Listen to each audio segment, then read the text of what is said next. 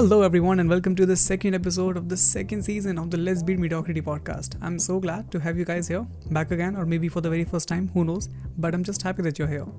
Also, many thanks to everyone who personally messaged me regarding the very first episode. I'm so glad that you guys are happy that the podcast is back. I'm really happy that the podcast is back. So, yeah, uh, we'll try to keep it uh, go as long as possible with a lot of consistency this time. Let's see, let's see what happens. But just FYI for all those listeners who are listening to this podcast on the pla- on the podcast streaming platforms, you can now go and check out the video versions of the podcast as well on our YouTube channel, which is named as Indian Film Crew. You can go there and check out our beautiful, beautiful faces as well. So, yeah, uh, that's one thing. Another thing I just wanted to say uh, is that the episodes come first on YouTube on a Monday, and then the same episode is streamed on all the podcast streaming platforms on a Friday. Hence, if you want to see the episodes first, uh, it comes on YouTube first and then it comes on Spotify and Apple Podcast and all these other platforms. YouTube, it comes in video format on Monday, and podcast uh, platforms, it comes on a Friday. So, yeah, that's the basic plan, and we'll try to like stick to it as for as long as possible, and we'll do that. I'm pretty sure we'll do that. Now, about today's episode, the guest that we have with us today is a very well known name uh, who is a YouTuber, freelancer, editor, student, uh, and just a very knowledgeable person in general and a very hardworking person. He is no other than Soumyajit, or more popularly known as Pixel Sammy, on YouTube and Instagram. He has been doing YouTube for around three years now, and uh, he's just very close to 100k subs on YouTube. So it would be awesome if you guys can go and check out his YouTube channel. If you already don't follow him, please do follow him, and let's make this guy reach 100k before the end of this year. It's a huge goal for him, and I think uh, we can help him reach that. So yes, please do that he has like such great youtube tutorials and he gives like a lot of free assets that he provides on his uh, youtube channel. A lot of presets luts uh, transitions etc and he also teaches you on how to create them. So yeah uh, it's not like he's keeping that knowledge to himself. He's giving you that knowledge too. So it would be worth a follow i'm pretty sure you will learn tons from him. Also, please uh, don't mind this two hour long number on this podcast episode because this one is a gold mine and I don't really use this word uh, very loosely. I really mean it. This one is actually a gold mine. I could have cut a lot of parts here, but everything is just pure and pure information. So I would really highly suggest you to go through the whole podcast. I'm pretty sure you will learn tons from this guy. Uh, he has this three years of journey experience just doing YouTube, but he has been doing photography, videography for quite some time. He talks about everything in the podcast, so you'll learn, you'll listen to that too. Uh, we talked about like how he earns his living just from YouTube and doing a couple of other freelance gigs that he does. So you you will learn about that. Uh, also, he talks about how he sells his presets and transition, how the journey of selling all these assets on the internet happened, and uh, how much does he make from that and whatnot. So he talks about all of the monetary kind of things uh, as well he goes deep into YouTube analytics and he gives us a lot of tips on how we can use them uh, very wisely and to our advantage and tells us why tags are not that important anymore in terms of YouTube searchability. We also talked about YouTube scams that have been happening lately and he shares his insights on how we can be wary about them. We talked about uh, his experience working with brands and how he approaches a lot of big big brands or how the brands approach him and how does the compensation thing works. So so many things to talk about here. Uh, he also talked about Instagram and how he uses Instagram in a different way from YouTube. He uses Instagram to attract more of a regional audience. He talked. I won't expand on it here. You will listen to that in the podcast only.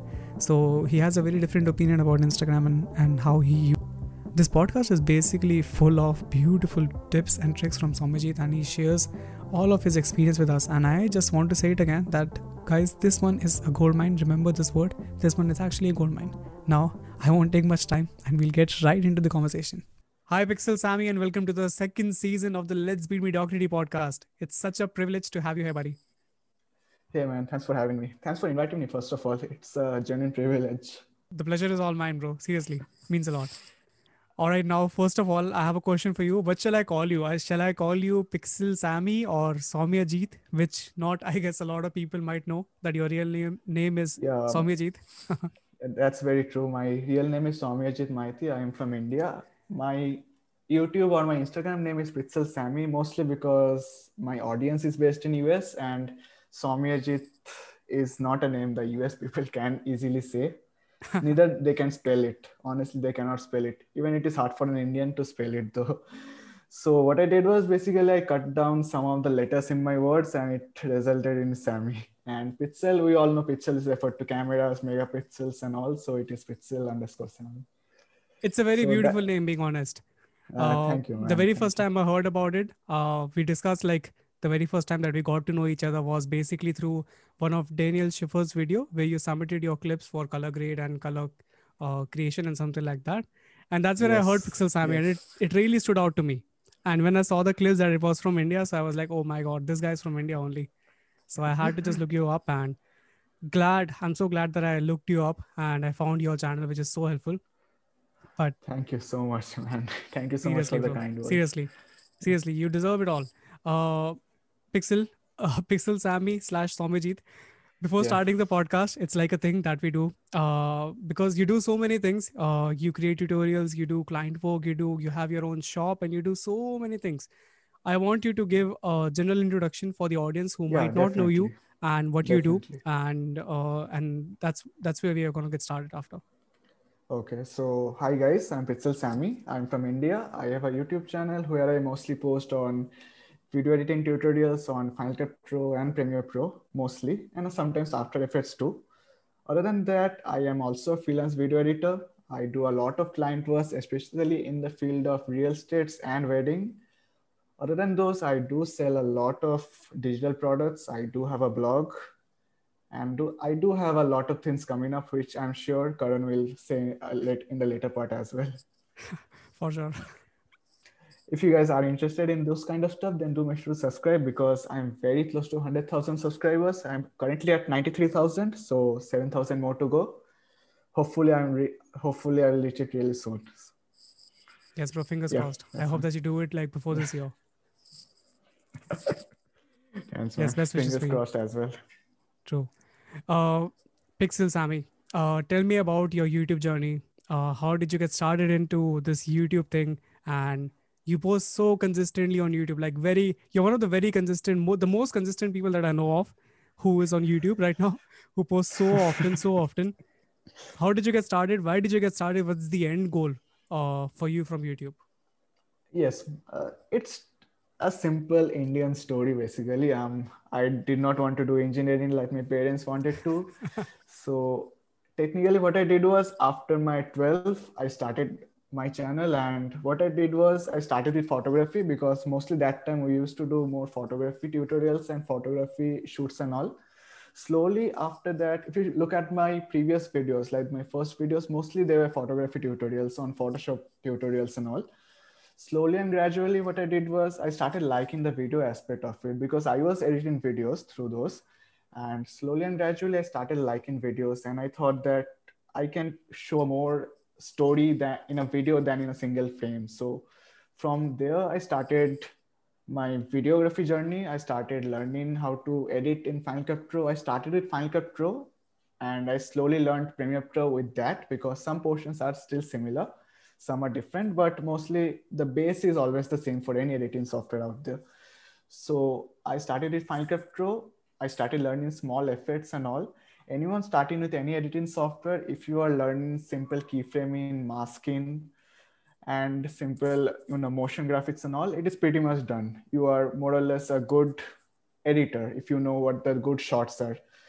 After that, what I did was I started seeing all those different travel videos out there. You all know Sam Kolder, right?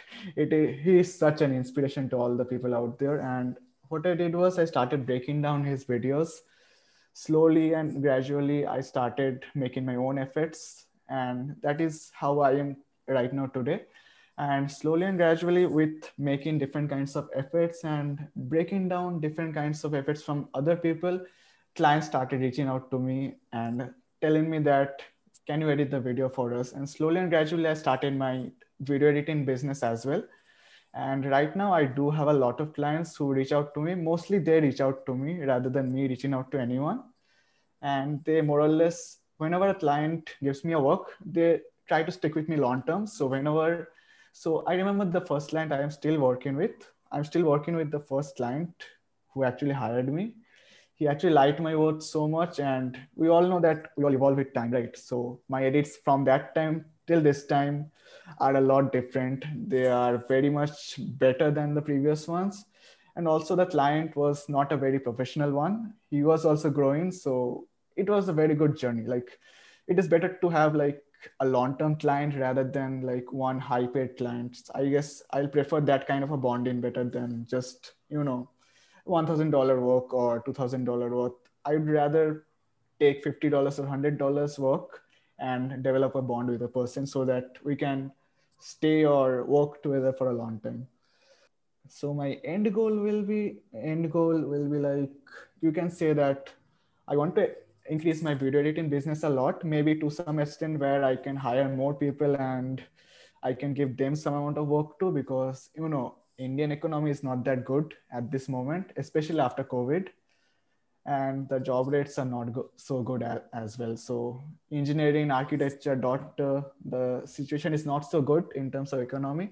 So i do want to give some part to the community too so that they can also earn a living. Or even i want to like hire some people who whom i can teach them properly and they can stand on their own in the future as well.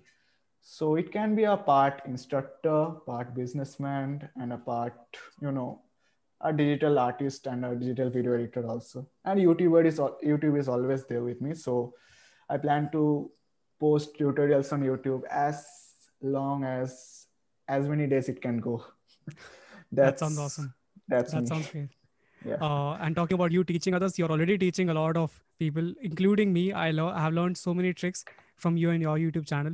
And for anyone listening to this or watching this podcast, uh, I really suggest you go to Pixel Sammy's YouTube and I dare you to finish all the videos that he has posted because this guy posts so damn much. I'm gonna say this thing like a thousand times already in this podcast, but please be ready for it because he actually posts a lot. Talking Yeah. about you posting a lot, Pixel Sammy, Yeah. I have uh, this question for you.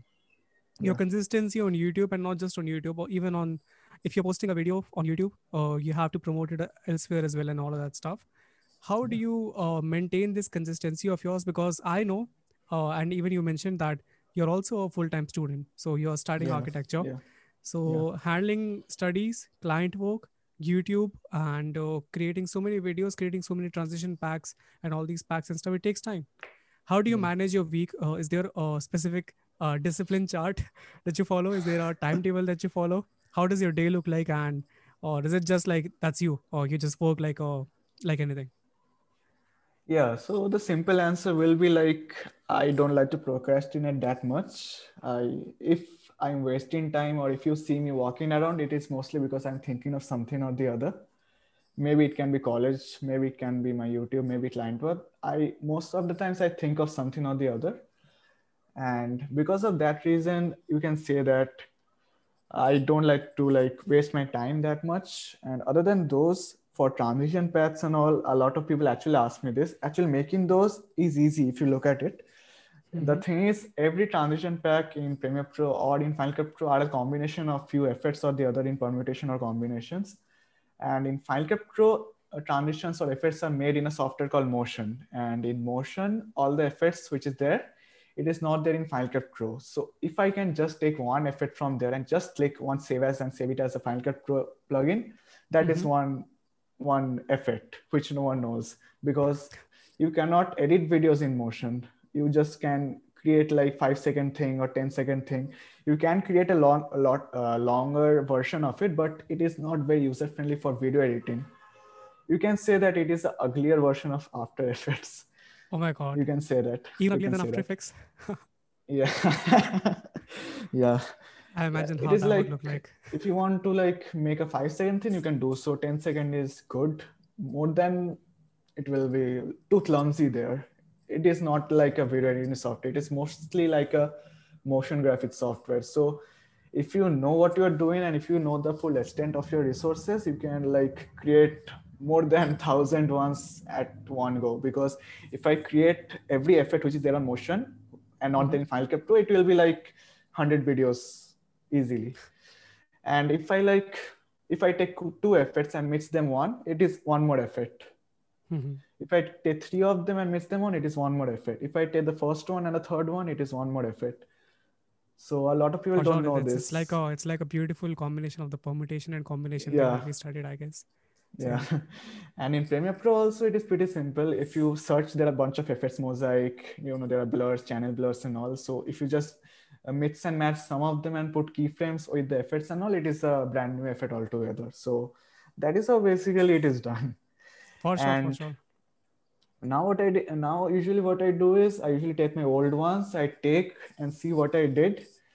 And the effects which i did i just reverse them or you know exponentially increase them or radially decrease them something i do some kind of a combination with the keyframes and it is like a totally different thing altogether so that is one way to do that too and you will notice that um, because of this ma- maintaining consistency and sometimes usually making a pack of 12 or 20 things sometimes will be a lot of time so i usually make one of them one of them or two of them at once and I, I give it for free and I make 20 of them. Say I take a month for making 20 of them and then I sell them.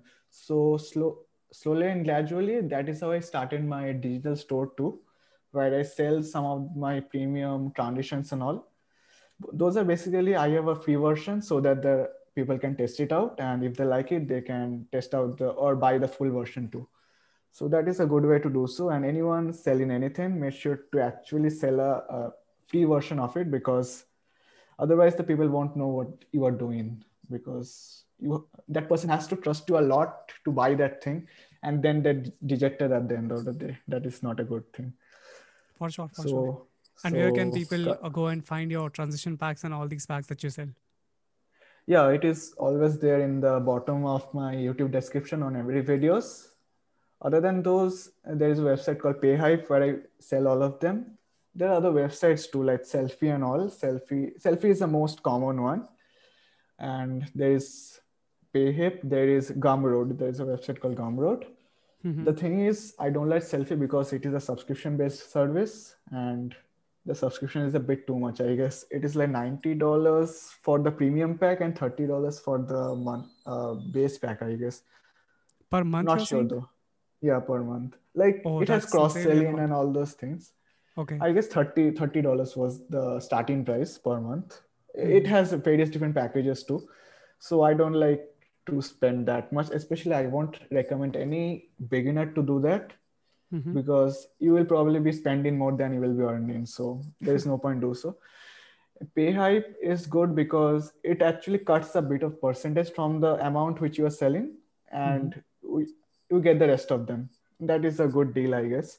And for someone who is starting out, that is a good deal, a really good deal. And the difference being that the percentage that it cuts, it is a bit more than Sellfy but even Sellfy cuts a percentage plus the subscription fee. So i feel that payhip is a bit better in that area. Yeah. And now that it just cuts percentage from your sales you're at least sure that okay if i have not sold anything in this month uh, which is yeah. I, I don't know if that's the case uh, at any time but at least uh, this website won't take any charge from you. Yeah. So if the business is down they won't they won't be charging anything. Yeah so that, that's really good. And that's really insightful to be honest. Uh, i learned a lot of new websites and stuff where i can sell my stuff. If i make some someday who knows? Uh, but talking about uh, being insightful and all of this stuff uh, i really want you to kind of uh, bring in this topic of your one of your video that you created.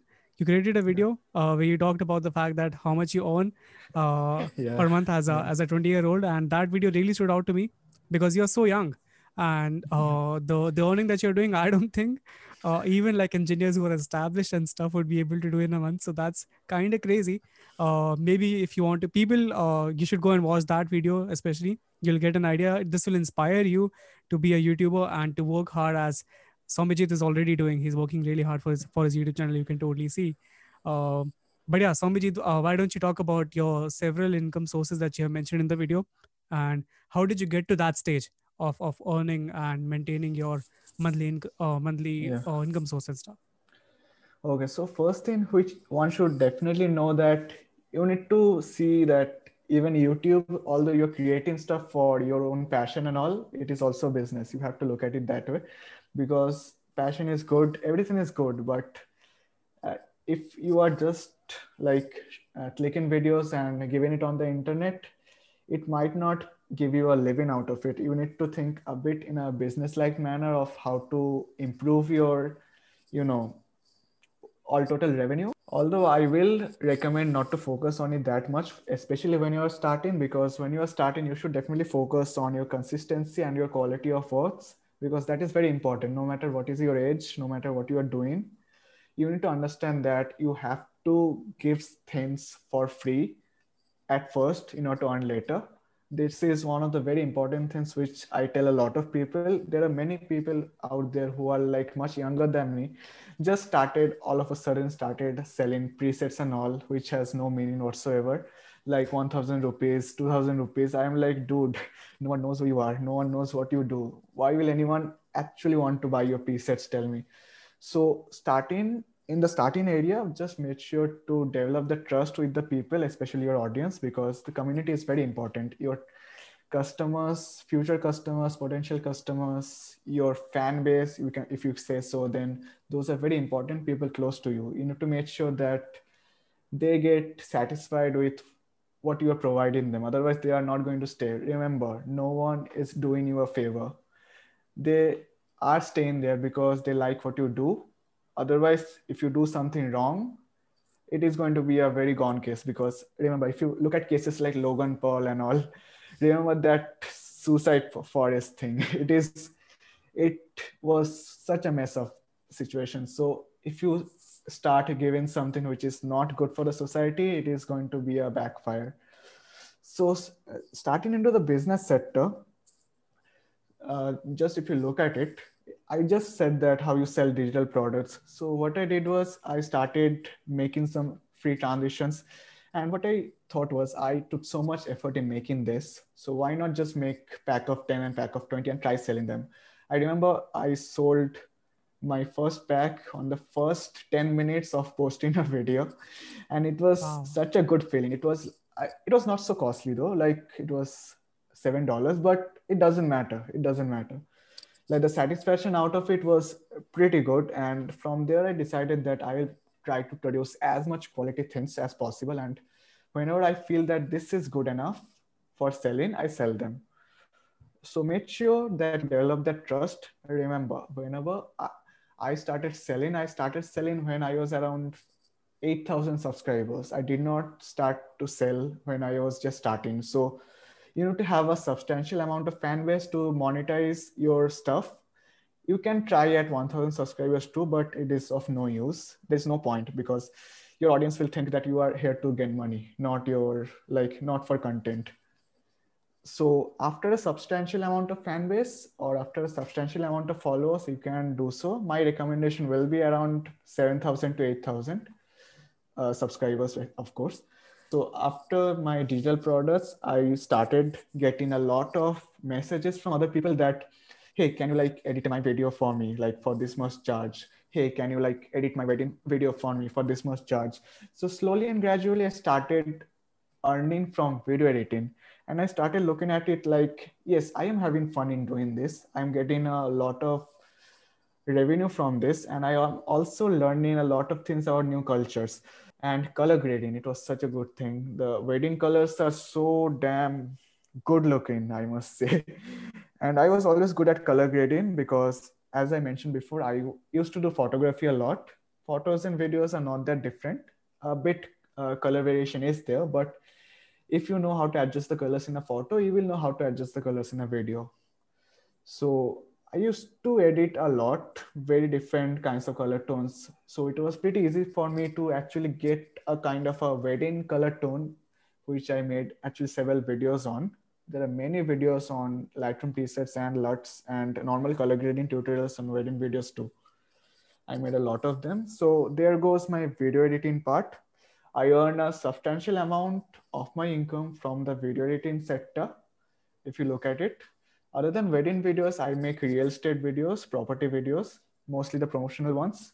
I sometimes make Instagram promos and sometimes I do interview videos. And I do work for two more YouTube channels as a full time editor. Like the videos are pretty simple. Basically, they give me a voiceover and I find the stock clips from the internet, from Storyblocks, Envato, etc., and just put it there. It is a pretty simple job. So that is where I just brought my entrepreneurial skills into play and thought that yes, these things are easy. Uh, you don't need that much experience to do this. So I can just ask some more people to just do it for me, and in return, I can give a percentage of the income to them. Like hey i'm actually bringing in the clients. I can take like 40% of it and you keep the 60% of it. You are actually doing the most of the jobs. So why not just do this? So doing those i i actually have like six people working for me right now who make only those stock video kind of videos because those videos are something which you don't need that much experience but you need time you need a lot of time to make them only difference is one cannot just ask a lot of money from them because it is something which you don't need any experience for. Uh, you just need to understand English. You just need to understand how to search on the internet. That is pretty much it. And click the download button and put it on the timeline. like that is something which you don't need that much experience. So this is one sector which has a lot of work, but the returns are not that much. So what I did was I am actually bringing in the clients. My name can bring in the clients. You guys do the work. I am earning a percentage. You guys are earning the percentage by doing the work. And that is a kind of a business which I started on. And that is still going so far. And the client actually wants like 40 to 50 videos a month. I actually reduce okay.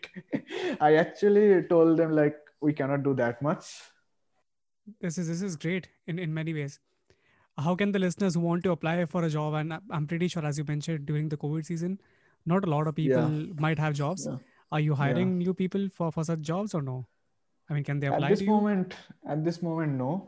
Uh, the six people are also college students but they're older than me. They're like 25 26 okay. Uh, uh, some of them are doing their masters but they're still like you know job problems are always there. So people always need some amount of money. And in India, even if you're earning like 10,000 or 20,000 a month for living a decent amount of life, that is a good enough option, especially if you already have a home to live.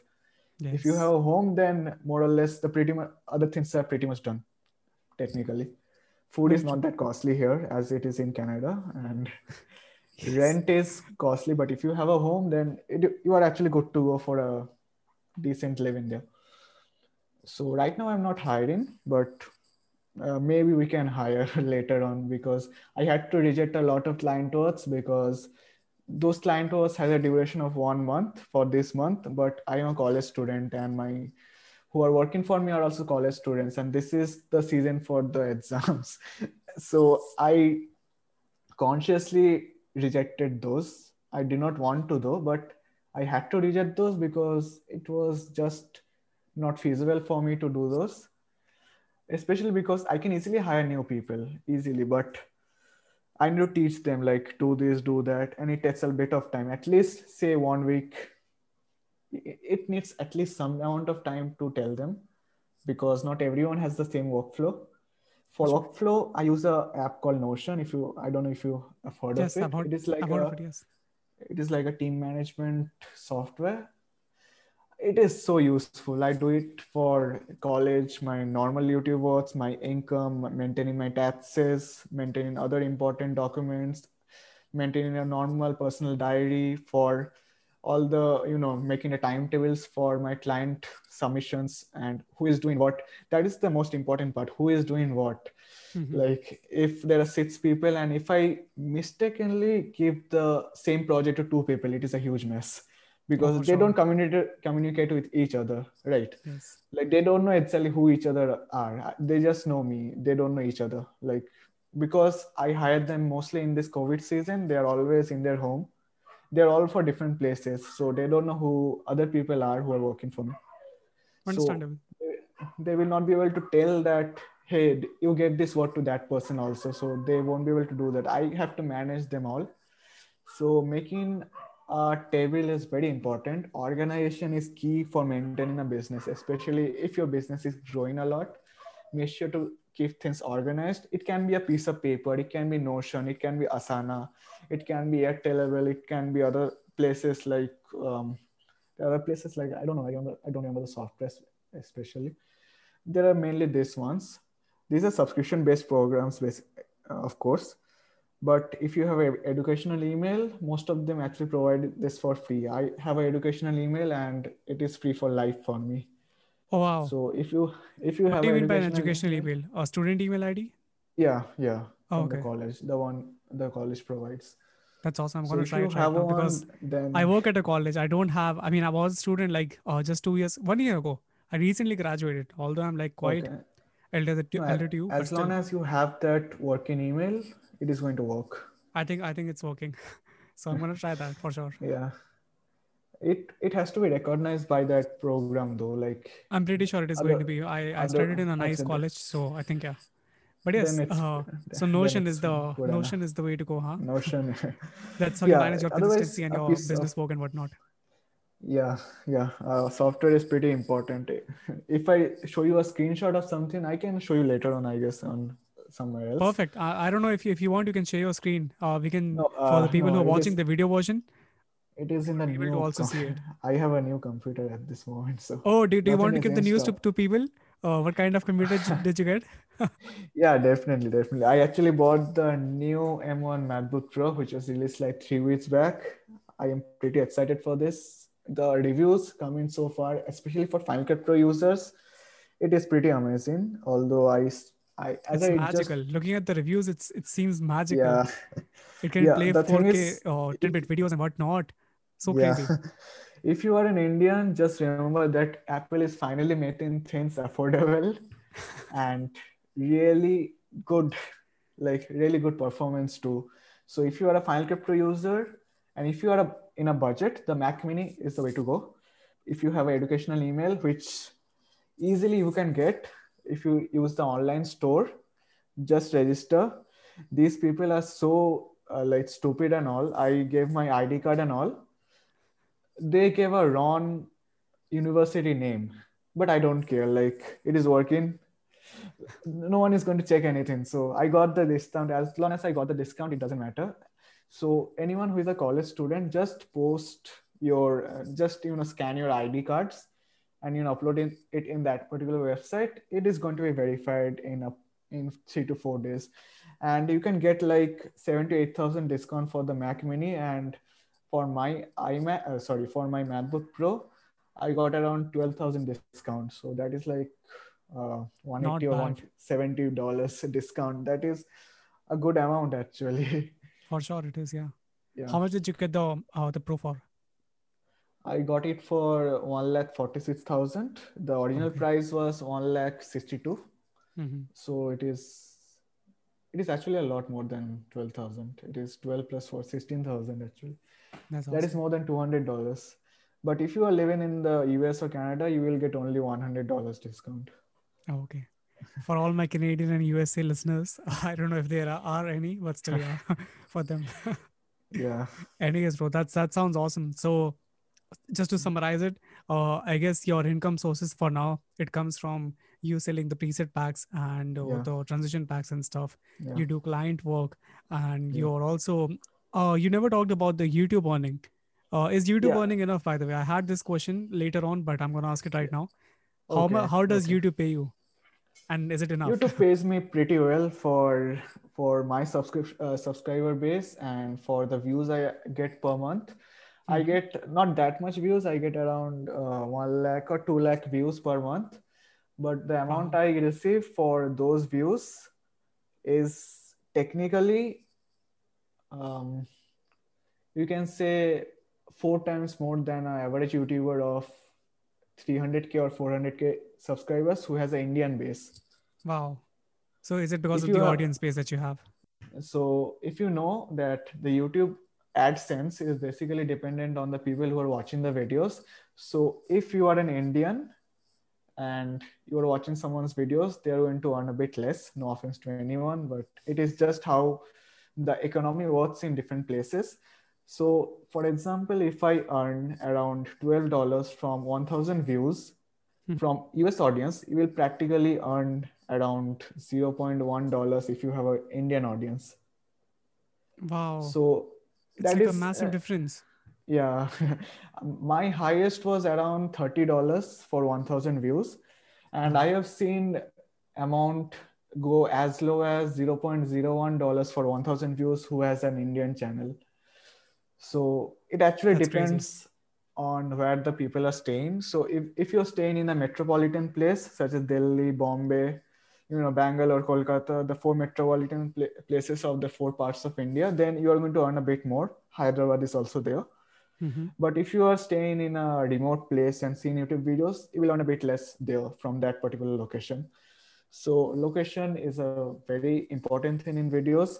In my case, why my AdSense is so high and why like there is no proper way to like target your audience. You cannot just do so. You cannot actually do so. There is no proper way. So there is only one way to increase your revenue. You need to change the niche of your channel altogether. So understand this like videos like real estate, credit card, finances will pay you a lot more mm-hmm. rather than comedy, music, and dance. Comedy pays the least, I guess. After that, it is mostly, um, I don't know how reaction videos do because most of them may get copyrighted. But if it is not get copyrighted and it, if it falls under the Creative Commons licensing, then you can earn a good amount of money, which is more than the comedy videos. Comedy videos have a good advantage that comedy videos has a substantial amount of engagement, which normal educational videos may not have. Mm-hmm. So you're actually compensating for lack of you know ad revenue for the engagement and the amount of views you are getting. Okay. So if you see like a comedy channel from India, and if you see the comments and the lights of that particular video and see a similar subscription based channel in the us you will see that there's a massive difference in comments. It can be like 100k comments in that indian video. It can be 4k comments or 5k comments in the us video. Because of hmm. how much engagement the indian audience do especially when it comes to comedy most of them might not be that good comments. It might but, be just trolls. Yeah but yeah the engagement is there. There are quality comments too. There are some useless comments too.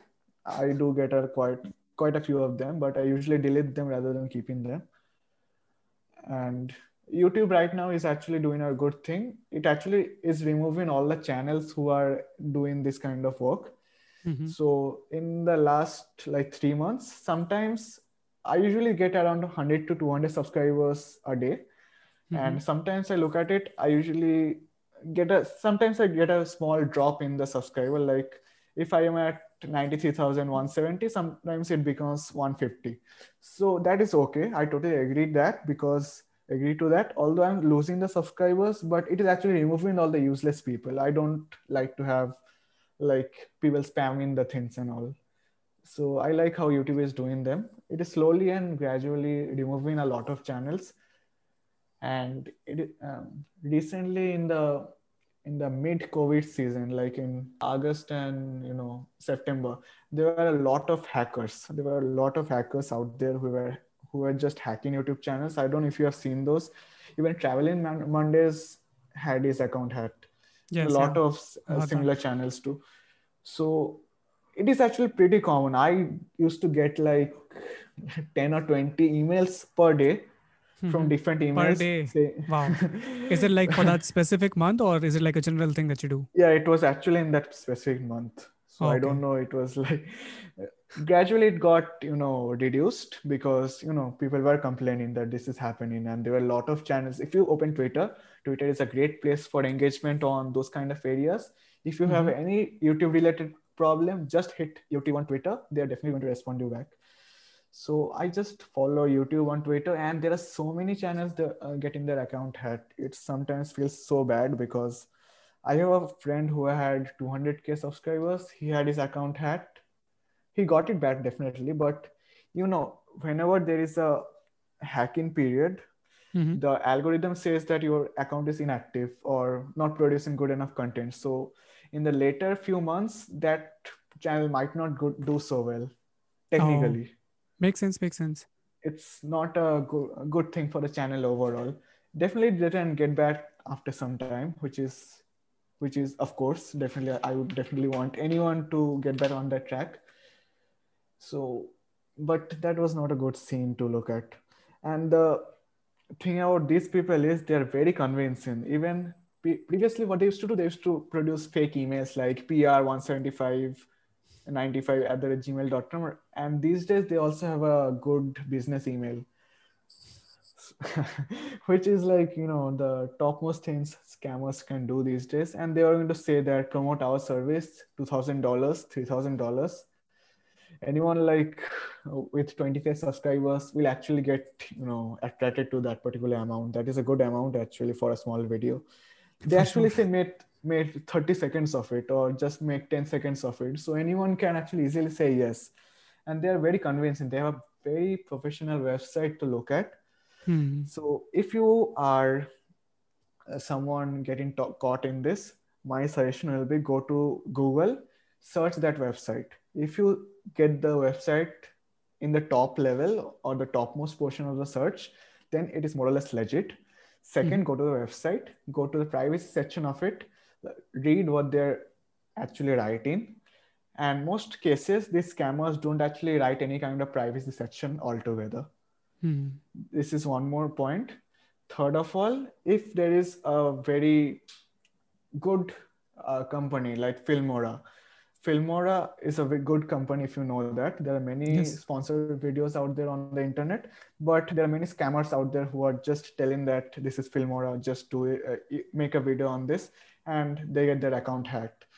So if you're doing this, check the email and check other videos too check other videos out there on the internet if there is any unknown company check that video there are many people out there who will make a video like this is a scam or don't follow this mm-hmm. this is a fraud account. Don't follow this. So make sure to do your background research before actually accepting any kind of sponsored deals. So as you brought in as i brought in sponsored deals i can also speak about that as my income. So i just told about ad revenue on youtube. Mm-hmm. and you can earn a, earn a good amount if you are uh, if you have a good audience base say for example us or canada. And the lower versions of the audience base or the audiences where the incomes are less are usually india. It is uh, uh, it is uh, you cannot actually help it. If you ask me why the reason is that technically in india ads don't really work that much mm-hmm. that effectively compared to us in us if you show an ad there is a good chance out of 10 people 3 people might buy it but in india if you show it to 1000 people then around 30 people might buy it. So there's a huge difference. Oh. so because of that the ads overall price which the company pays in india is comparatively a lot less than in the us that is why you know the ad revenue in india is a lot less than us why ad revenue is like that? Technically the company pays to google. Like the company is paying $1000 to google for promoting their ads. Google takes a major amount of money and then they share the percentage with the youtubers on whose videos the ads are shown. For sure. So basically because of that you know that's how the ads are divided and based on their location the amount varies a lot. And that's why sense. many people get less amount many people get a lot more amount. There are many people out there in india who get around 2 million views per month earning only like 67 or 70 dollars. And if that same person is located in the us and has a us audience they can easily earn like 2000 or 3000 dollars easily. That's how that's how it differs. That's a bit sad thing that you cannot control it. You can control it in one way. You can control the language. You can control like speaking in english like i do. So because of that my audience is a bit on the worldwide side also mm-hmm. one more reason is that i started with final cut pro making final yes. cut pro videos and in india it is not yet that much saturated especially with final cut pro people mainly use premiere pro final cut pro का use उतना नहीं होता and because of that particular reason you know most of my audience in my starting days were from us canada etc and you know youtube has this thing that if it looks like you are having people from here then why not just promote more videos on those particular sectors only i agree for so, sure yeah It makes that is sense. why so that is why I get a lot of US audience. I have like 13% or 14% Indian audience, which I'm pretty sure are my college friends, are my school friends, are some of the people out relatives there. or Ah, your yeah. neighbors. yeah. and some YouTubers out there here and there whom I got to know in the com- uh, last few months or year. And those are definitely those are the people who Oh, are that- watching this. One of them is me then. One of them is me, yeah, but Pulkit live in Kalra, Canada. and But Yeah. you live Oh, in yes. Canada. yeah, but I would be. So I created my email ID, which I use for YouTube and stuff. It it was in India when I was in India. I don't know how it would be counted as No, that's not counted because Google actually locates where you look where you are actually. from actual GPS location. Yeah, Oh, okay, okay, everything Awesome, is located, man. everything is located. awesome. They know everything. Google, Very true. Facebook, um, if you read their privacy section, they will definitely uh, write a portion where they will say that they're actually tracking your data and what you are typing on Google and Facebook. You will Yes. always notice that if you are talking about something, like chatting with about something or searching about something, you will see a related ad to Yeah. that on Facebook or YouTube or anywhere else. That is Especially how Instagram. this- Uh, Yeah. Some days back, I was I was just looking for I was looking for uh, a preset pack or something on Google. Just searching it on Google, I saw the ad on Instagram. So maybe Google is also sharing my data with Instagram. Who knows? Because I know that they are like different companies. So, but still, anyways, it works in that way too. Uh, I want to get to the next question, which is kind of uh, which is kind of in in the same line as you already mentioned, talking about sponsorships and brand deals. I know that you have reviewed some uh, some products for brands, different brands, and some Yeah. digital assets as well. Uh, how does that thing work? Uh, do these all of these companies did they approach you or you approach them, or uh, and how and how does the payment thing works? Did you just get a commission, and how is that Okay, scenario yeah. in Yeah, terms of the content creation related world? Definitely. Uh, this particular sector differs from various sectors to sectors. Just remember that product videos mostly are not paid. Mostly they are not paid. You just get the product. you just get the product and you review it. You can keep it forever with you. hmm There are other instances also where company can send you a product, they will want it back. Oh, okay. Uh, definitely because it is, um, you know, mostly because it is a very costly product and they will not get that much returns from your video as much as they should. Okay, so mostly the companies that do these things, like the return things, are camera companies, like hmm camera companies such as you know Fujifilm does this, Asus laptops does this, you know MSI laptops do this. There are many laptop companies, especially laptops, graphics card. These companies do this a lot. So what do you Huawei, own? I uh, mean, Sony. I mean, if they are not even giving you the product, they're just giving you the product to review. yeah. Why do uh, people make videos just to get some views, and that's the sole reason why?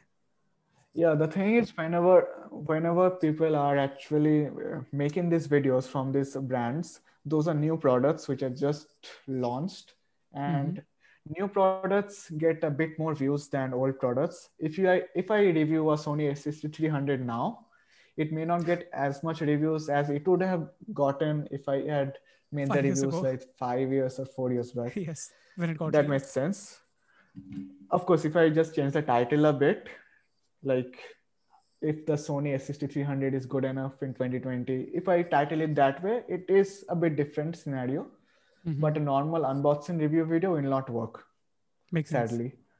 So anyone doing in the unboxing sector or tech sector if if you are getting the latest things good if you are doing old things two year or one year old it is sadly not going to be that good unless you are doing extremely different things out of the box that True. makes sense i guess Sorry. Uh, and how does the approach thing works? Do you approach them or do they approach you? yeah definitely uh, uh, um, it actually varies when i started i actually had a small uh, friend when i was at 1000 subscribers i had a friend i actually have a friend like he's still my friend he is known as brian primetime he's also a youtuber back in that Mhm. time he was at 100 uh, sorry he was at 30000 subscribers Mhm. he also uh, does Final Cut Pro tutorials. We were just, you know, chatting and all. I just asked him out of the box that how to actually approach these people and all. So he said that you can actually approach the uh, brands too. Which I had no idea of, which I'm sure a lot of people don't really have the idea. If you like any brand, then just go to the contact us page and just find any marketing email out there or PR email out there. And if it is not there, then just basically go to the main email, main helpline email or the customer service email, Mhm. and just make a, uh, you know, kind of a email saying that you are pitching- a YouTuber. email. Yeah, like a pitch deck. If you have a portfolio good enough, if you don't have a portfolio, then you can say things like you'll promote it in more than one videos. You'll promote it in both instagram on and on youtube. Mhm. you can use various methods out there to impress the client uh, sorry impress the brand. Remember the brand is not actually doing you a favor. They're actually sending you or giving you the product so that they can get something in return. So whenever you are making any email make sure that you are actually doing it for the good of the brand not for yourself. If you say that i want to use this in my videos and tell it to my people no. You use words like i want your products and show it to my people and show that how it can be used properly so that my audience or anyone who is watching this can make better videos. If you Mhm. use a kind of a kind of words like this which is good for the brand. The brand is actually knowing that you want to do this for them and not for you. If you can make sure that then there is a good chance that no matter how small a channel you you are let it be 3000 or 4000 subscribers you can get a brand deal out of it. It may not be paid. It may not be paid. So at first just start doing things for free. If you have the option if they pay you good enough if they don't pay you you can just sell your At least keep the for product. free. At least yeah keep the product is a good thing i actually I can got see some some products in the back. Yeah. actually most of it uh, most of it is uh, are are sent to me by people like That's awesome. you know so yeah, did they send it to you like uh, by themselves or you approached them? i can name a few which i approached myself i Mhm. approached a company called you know, just give me a moment No I approached a company called Loupedeck. If you don't know, Loupedeck actually creates some kind of a, like a keyboard kind of a thing where there's shortcut buttons which you can use to edit videos. Uh-huh. I was at around 9,000 subscribers back in the time, and the product costs around $400, 400 euros actually. That is actually wow, more 400 than dollars. euros you said. Yeah, That's around 550 dollars or something. I'm not sure, but it is more more valued than dollars. That's Yeah, definitely sure. more than more than $400. Yes. so i just pitched them saying that i'll review your product show it to my people give the link on the description so that it can drive sales etc and they actually liked my videos my previous videos. So make sure to have some, some kind of a portfolio work. It may not Mhm. be like a professional work. It may be just what you have already. Mhm. just so that the client or the brand knows that you know how to make videos. Otherwise it is not gonna make sense for them to send you a product out of nowhere Okay. so they sent me the product. I made the video. It actually did pretty well. Back in the time, I did not actually give Amazon affiliates that much, but I remember selling around 20 of those in the first month. So it was good for the Wow. client uh, brand too. So they're sending me one. In return, they're getting 20 sales. It should be more, but 20 sales for someone who is just starting out is a, actually a good deal. Not bad. Seriously, So- not bad. That's awesome. Yeah. How does the Amazon affiliate thing work in India? uh, it's actually not uh, that much effective for me because I don't really make that much product videos. Mhm. If you are a tech channel, if you are a review channel, it is going to be, be much more sense. I know some people who earn like 20,000 rupees just from affiliate affiliates alone per month, Mhm. like from Amazon affiliates alone. And 20,000 from Amazon affiliates is like a huge amount. You actually need to make a lot of sales to get that much amount Yeah. because remember amazon affiliates actually take like you know it varies from 1% to 7 or 8% Mhm. that is and 7 or 8% is mainly for books and all those areas tech is mostly on 2% 1% and 3% so it is pretty less so if you are a tech channel you can get only 1% of the revenue so you need to make a lot of sales to actually get some amount, some amount of returns out of it in Hmm. my case i have affiliate links but those are mainly for digital products so as you know that i always sell my own digital products but if I like some other brand's digital product too, I actually make a promotional video out of it. Sometimes it is just a one time thing, there is no affiliate marketing. They just give me a fixed amount for that one video, like a sponsorship deal, and I make a video and that's it.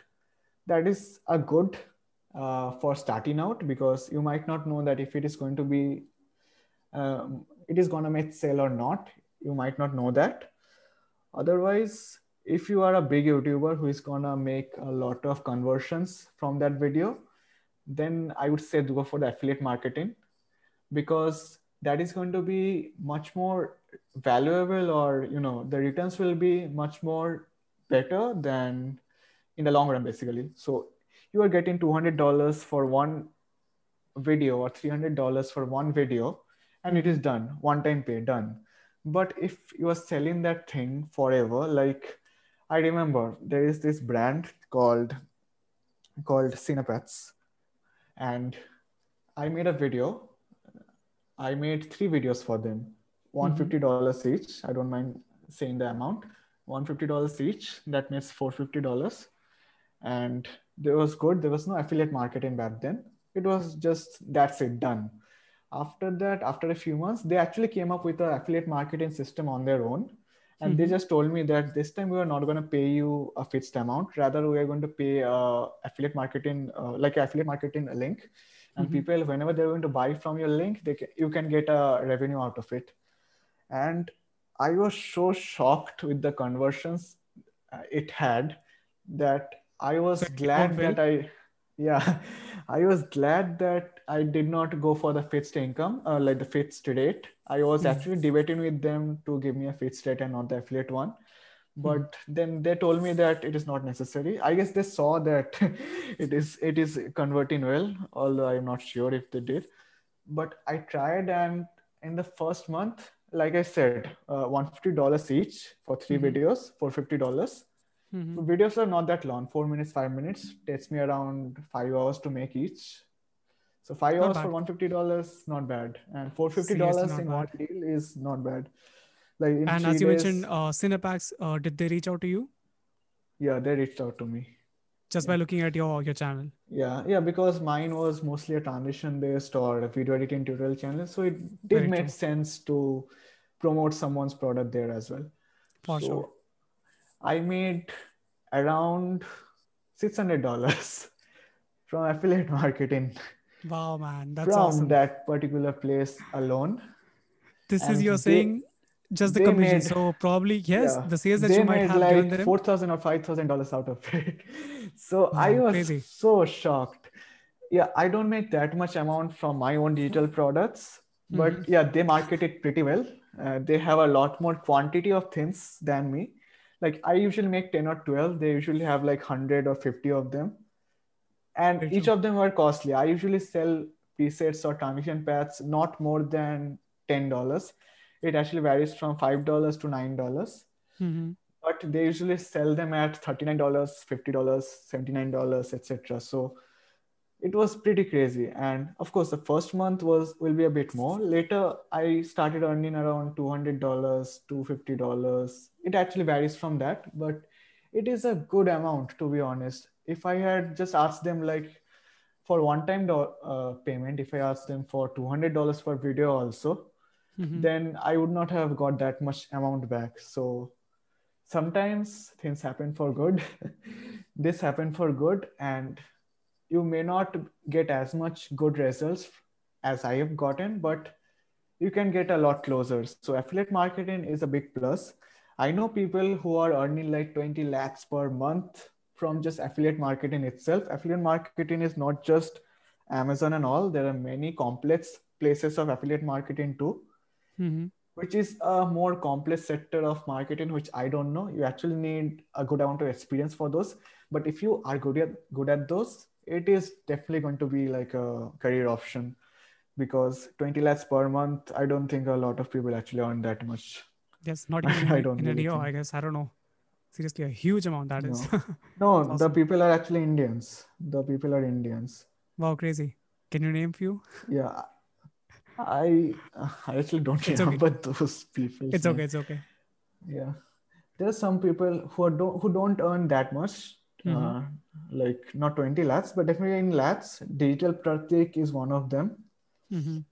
digital pratik and after that there is a blogger. I forgot his name. I can just forward it to you later if i okay awesome. are you talking about blog. mumbai ka nikhil or something i don't really no no no no. This blogger actually interviews other famous people. Oh, okay. Uh, are you talking about beer biceps the ranveer show and stuff? Oh he he is a good he is good pretty good too. But uh, the one i'm saying is more on a um, he's more on 200k subscribers and all. Beer biceps is in the millions i guess. Yeah. Wow. Yeah. So they they might be earning like a very different amount i believe. But who knows who knows? Yeah. As yeah. you mentioned it depends upon there are so many factors uh, regarding yeah. the money and how much do you earn regarding the audience and stuff. Yeah. So yeah i guess that was a we lot actually, of we actually spend a lot of time on the earning part. And i'm yeah, sure seriously. it is going to help for the people out there because a lot of people it is really, really going to help people. i really feel uh, because this will motivate them. Because now uh, that we see every especially i'm talking about my own field and our own field actually uh, the content creation field although it seems so damn saturated i see a new channel emerging every single day on my feed and every other channel is great. It's great. I'm not yeah. saying they're like bad yeah. or average. They're great. They're great channels. Uh, yeah. but as you mentioned that there is still a lot of scope in having a youtube channel especially in our stream. All you have to do is like put in the efforts because everything that you have been earning currently i don't think it is like an overnight success. You have been doing so much of work for almost two and a half years or something right? Yeah yeah i have been on youtube for three years not two and a half years for three years three i years. guess and for the first year i remember posting videos almost every day or each alternate day at least Mm-hmm. I remember making around 200 or 250 uh, sorry 200 or 250 videos from the first year. That's pretty much more than one third of an year actually. Wow. If you if you are actually taking 365 days, then I have made around 250 videos. So that's, that's awesome. That's crazy. That's awesome. actually. Uh, I don't have that many now. I deleted a lot of them or changed them to private because you know when you're starting, you make a lot of mistakes Mm-hmm. And no matter how much you think that that video is going to be best and it is going to stay in the uh, stay that way in the coming years too, mm-hmm. few months later, if you look at it, you are going to see that it can be improved so much. So that is how actually we work. And I actually uh, privated a lot of videos because it was just not necessary. And the awesome. topics were just a bit too all over the place. So I just decided on, you know, keeping them private Perfect. And, it makes sense. It makes sense. Yeah. Uh, and uh, now that you said that you have been doing this for three years now, three years yeah. of YouTube journey, do you feel that there was a moment uh, while you were doing YouTube that uh, you felt like okay now youtube is pushing my content because i'm pretty sure you're a very analytical person and you you see uh, youtube analytics and stuff and, and all.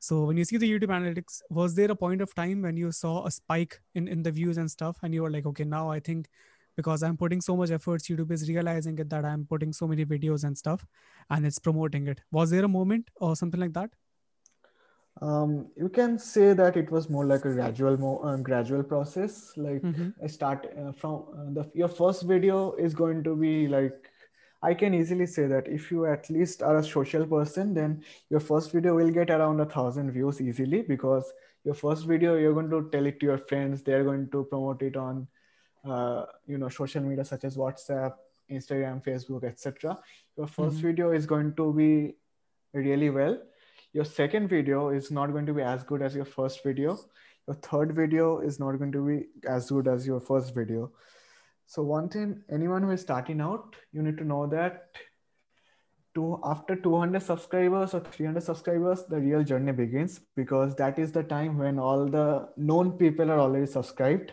mm-hmm. and that is the time where unknown people are gonna start coming in yes. so i from my starting i actually stopped telling people about my channel. Uh, like i i asked them around at least till 150 subscribers. After that what i did was i just kept on making videos. I kept on making mistakes. I kept on improving my videos just focusing on the content and all. And on the fourth month or fifth month i made this fan cold breakdown video i guess. It was around 1000 views but that actually you know motivated me a lot and i started making a lot of videos similar to those Mm-hmm. so one more analytical thing which i must say that if you look in your analytics and see one video is doing well make similar videos of that kind for some time so Mhm. that the people who have subscribed from seeing those videos they can stay and they can like your videos they can comment in your videos and likes shares and comments actually goes a long way than views. So if your videos have a good amount of likes and comments it is going to be promoted in a long run rather than in a short run. So if you're focusing on the engagement a lot then slowly and gradually your channel is definitely going to grow. Of course um, you know luck matters a lot in these things. Sometimes video goes viral you don't know why. Sometimes it doesn't go viral you don't know why. Luck actually matters a lot. And even in my case luck didn't you know do that much. If you look at it in my channel my old videos are still not doing that good. It is still at 5000 views 10000 views etc comparatively my subscriber base.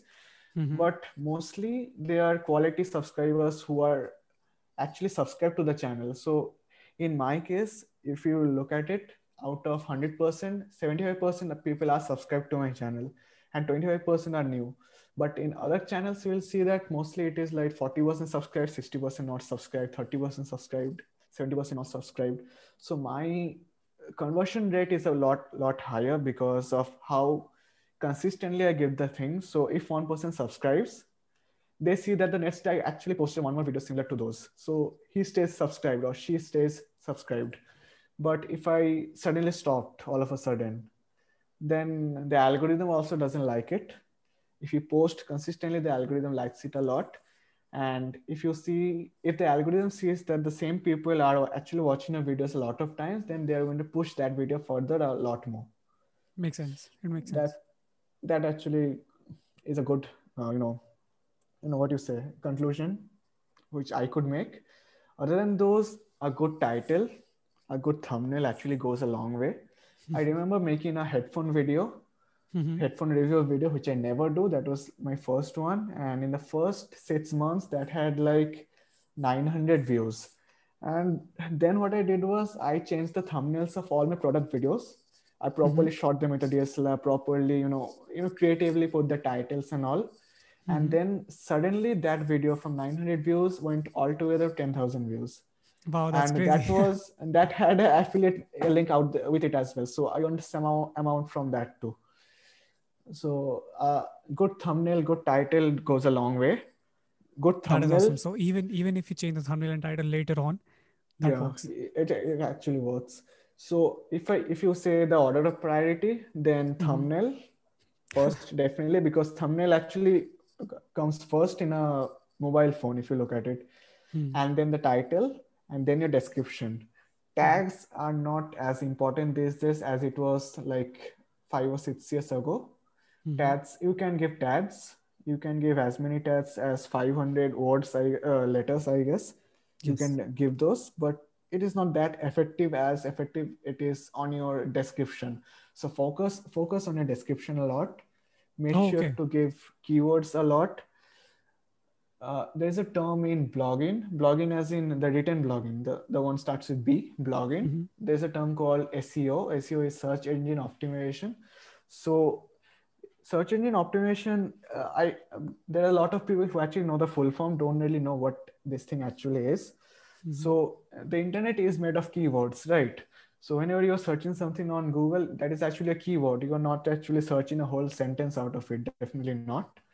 Very so true. those are the keywords which people find. Those are the keywords which you need to understand that if you're making so, something like editing video final cut pro premiere pro editing tutorial or you know make better videos. These kind of terms have a lot of value. People actually search these kind of terms on the internet. So if you put important terms on your description in a proper sentence like manner of course it has to be relevant to your content. Otherwise it is not going to be that well. If it is relevant and if you put good you know density keywords on your description and then people are going to easily find you out on the search bar. Then it is a very good way to actually grow up organ- organically if you look at it. Because people are actually coming at you by searching the videos on the internet. And if the same person uh, search those words uh, numerous amounts of time your channel is definitely going to come in some time or the other. That is how organically someone can grow. That is the prime logic how blogging works. Blogging was totally on keywords. So i can actually come to blogging later because i do have a blog too. Oh, okay. And yeah yeah. Tell me one So thing that you don't do. you have everything. You're everywhere. Like omnipresent. And that's actually my next question. If you don't mind i can we can get to the next question and you can add on to okay this. okay okay sure sure. Of course. Uh, the next question again uh, you can talk about the analytics stuff and the things that you think uh, are important in terms of uh, being searched on the internet uh, Yeah. but i really want to know your opinion on the other apps the other social media apps like instagram twitter and, and whatnot and do Yeah. you use them i know that you use them uh, do you use them uh, as extensively as you do use youtube and if you do uh, what's your take on them like how each app is important in terms of uh, promoting yourself or just being a content creator how each app is important and has helped you maybe Yeah, definitely. Um, I am on Instagram. I'm not on Facebook at the moment. Facebook, in my opinion, is a bit oversaturated at this moment. It was definitely not eight years ago or seven years ago. Facebook was actually a good place to start a business, especially for promoting yourself.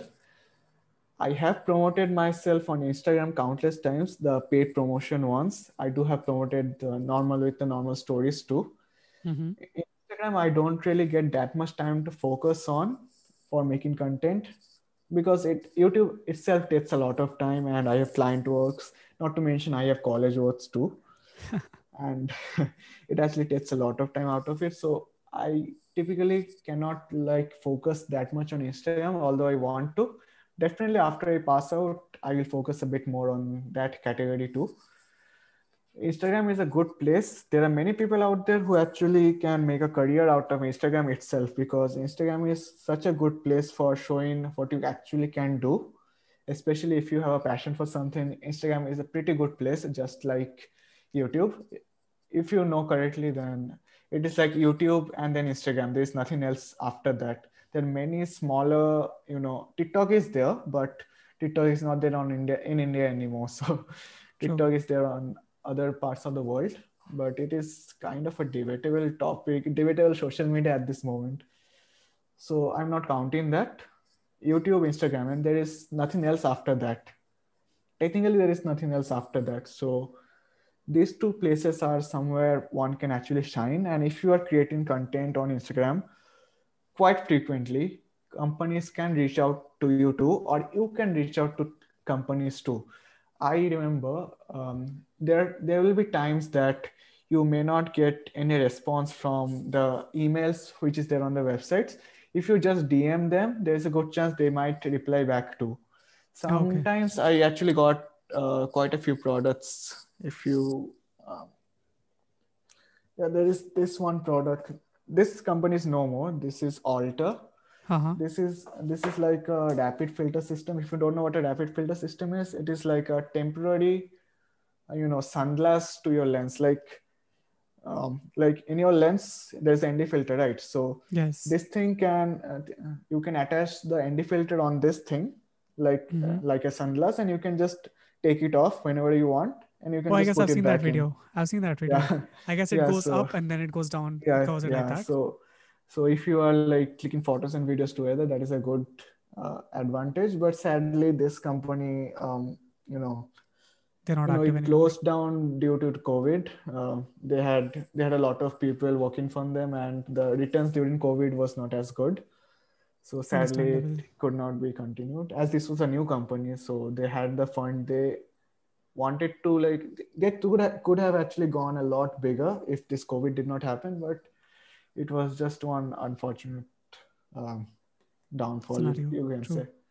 Very true. Yeah reaching out on instagram is also a pretty good thing. And eh, if you are creating something like you know brand promo videos or you know property videos and sharing them on your channel uh, sorry you know in your instagram profile there's a good chance that your local people who are interested on those kind of works they can actually uh, contact you for you know making this kind of videos so Instagram is a pretty good place for showing freelancing portfolio stuff, and people can actually reach out to you from those areas as well. And also, not to mention that if you use the paid, uh, you know, advertisements from Instagram or Facebook in general, remember mm-hmm. there are two parts of ads. One is Google advertisements, and another one is Facebook advertisements. Google advertisements are all the things you see on any websites or blogs out there. Those are mainly the google advertisements. And facebook's advertisements are mainly the ones you see on facebook and instagram especially instagram stories. You see a sponsored thing right here. So those are basically the ones which are promoted through paid advertisements. So i tried that once back in the day when i was around 20000 subscribers i guess. I can share the analytics. I spent around 8000 rupees okay. not in one go. Not in one go. 300 at a time.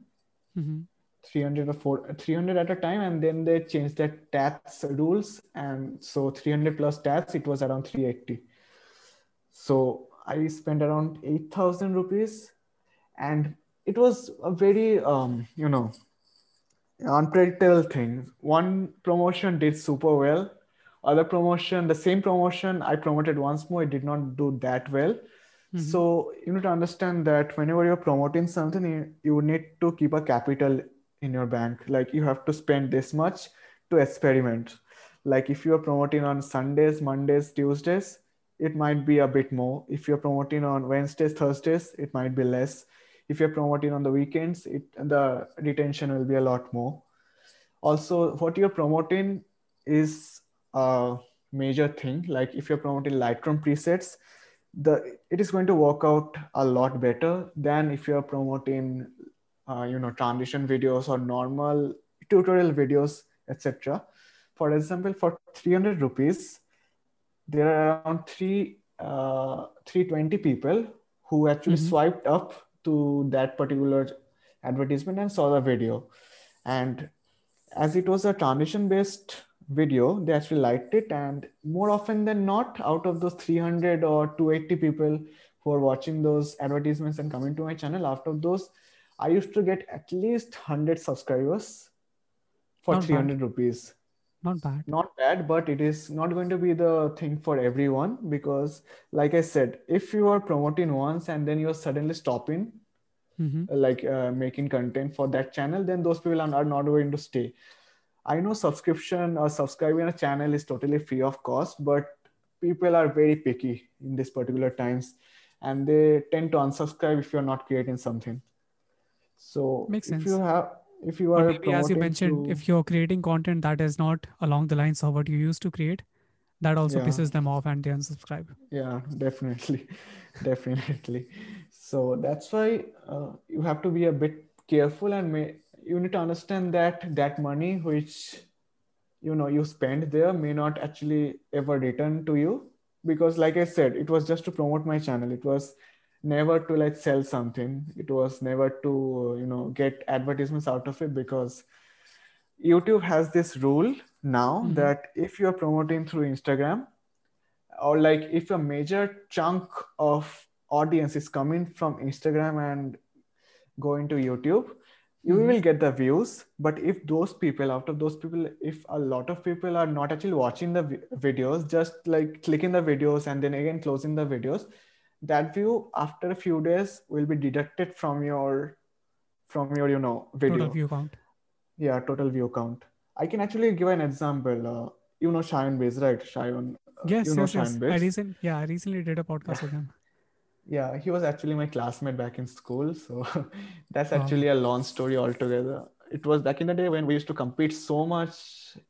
I can say easily that if he was not there i would not have been as good as i am today. I can say the same for him too.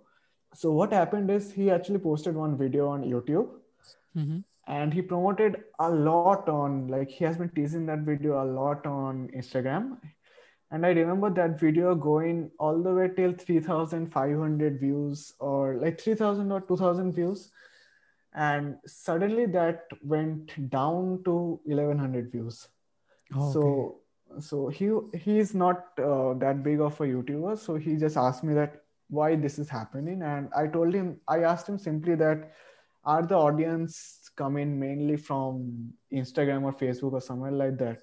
He told me that yes, it is. And sadly, because of that, um, you know, as the rule was, he did not pay, do not do any kind of paid advertisements. He Mhm. just uh, kept on teasing it on the internet out there.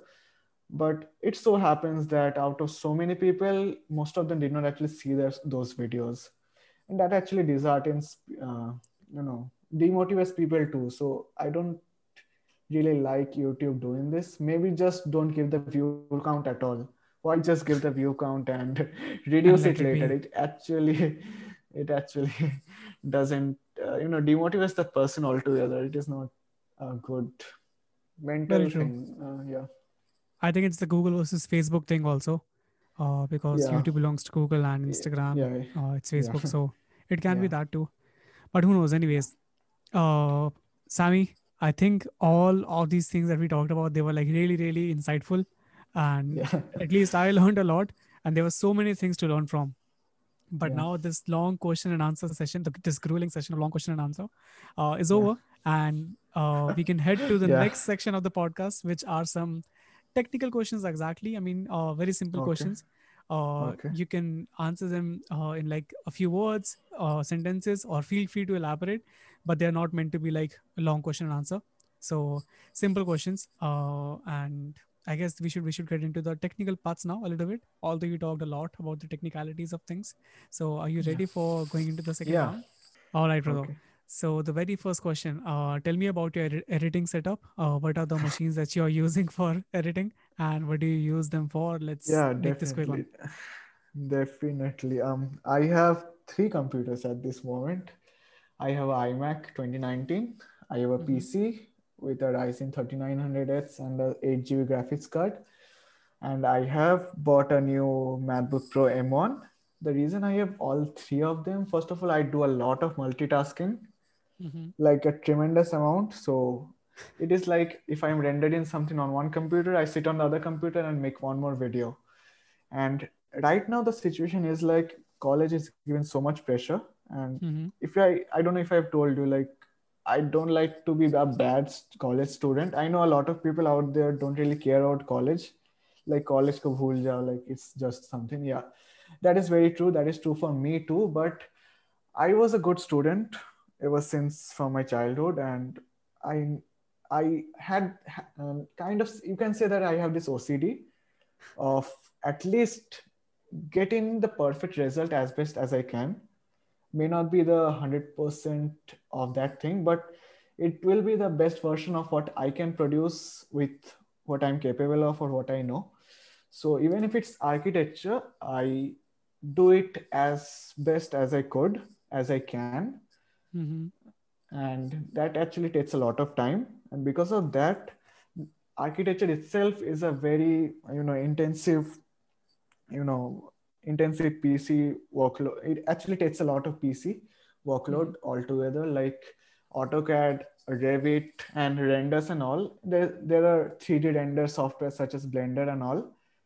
Blender on one hand is easy to use. I do have used blender a lot of times but Mhm. mostly in my case it is making buildings. Mhm. uh, in other people's cases they are making miniature models and several different kinds of models altogether. For shine base too he uses blender i don't use blender because the renders out of blender are a bit on the cartoonish side. They're a bit more 3d if you look at it. It is more on like a 3d animated film. True. architecture on the other hand focuses more on real, uh, reality. Like the renders has to be as realistic as as much possible. So that actually takes a lot of computer space and macbooks imacs are not known for those kind of workflows. So i needed one windows and i use premiere pro 2 so i just bought a good spec out windows computer for doing my architecture works as well as my you know premiere pro works and after effects works. Final cut pro work good enough on the imac but i did, still needed a bit more on the processing side. So that's why i bought the m1 macbook pro. And not to mention that i don't have any laptop. I didn't have any laptop before this. So if college reopens more often than not i will need a laptop.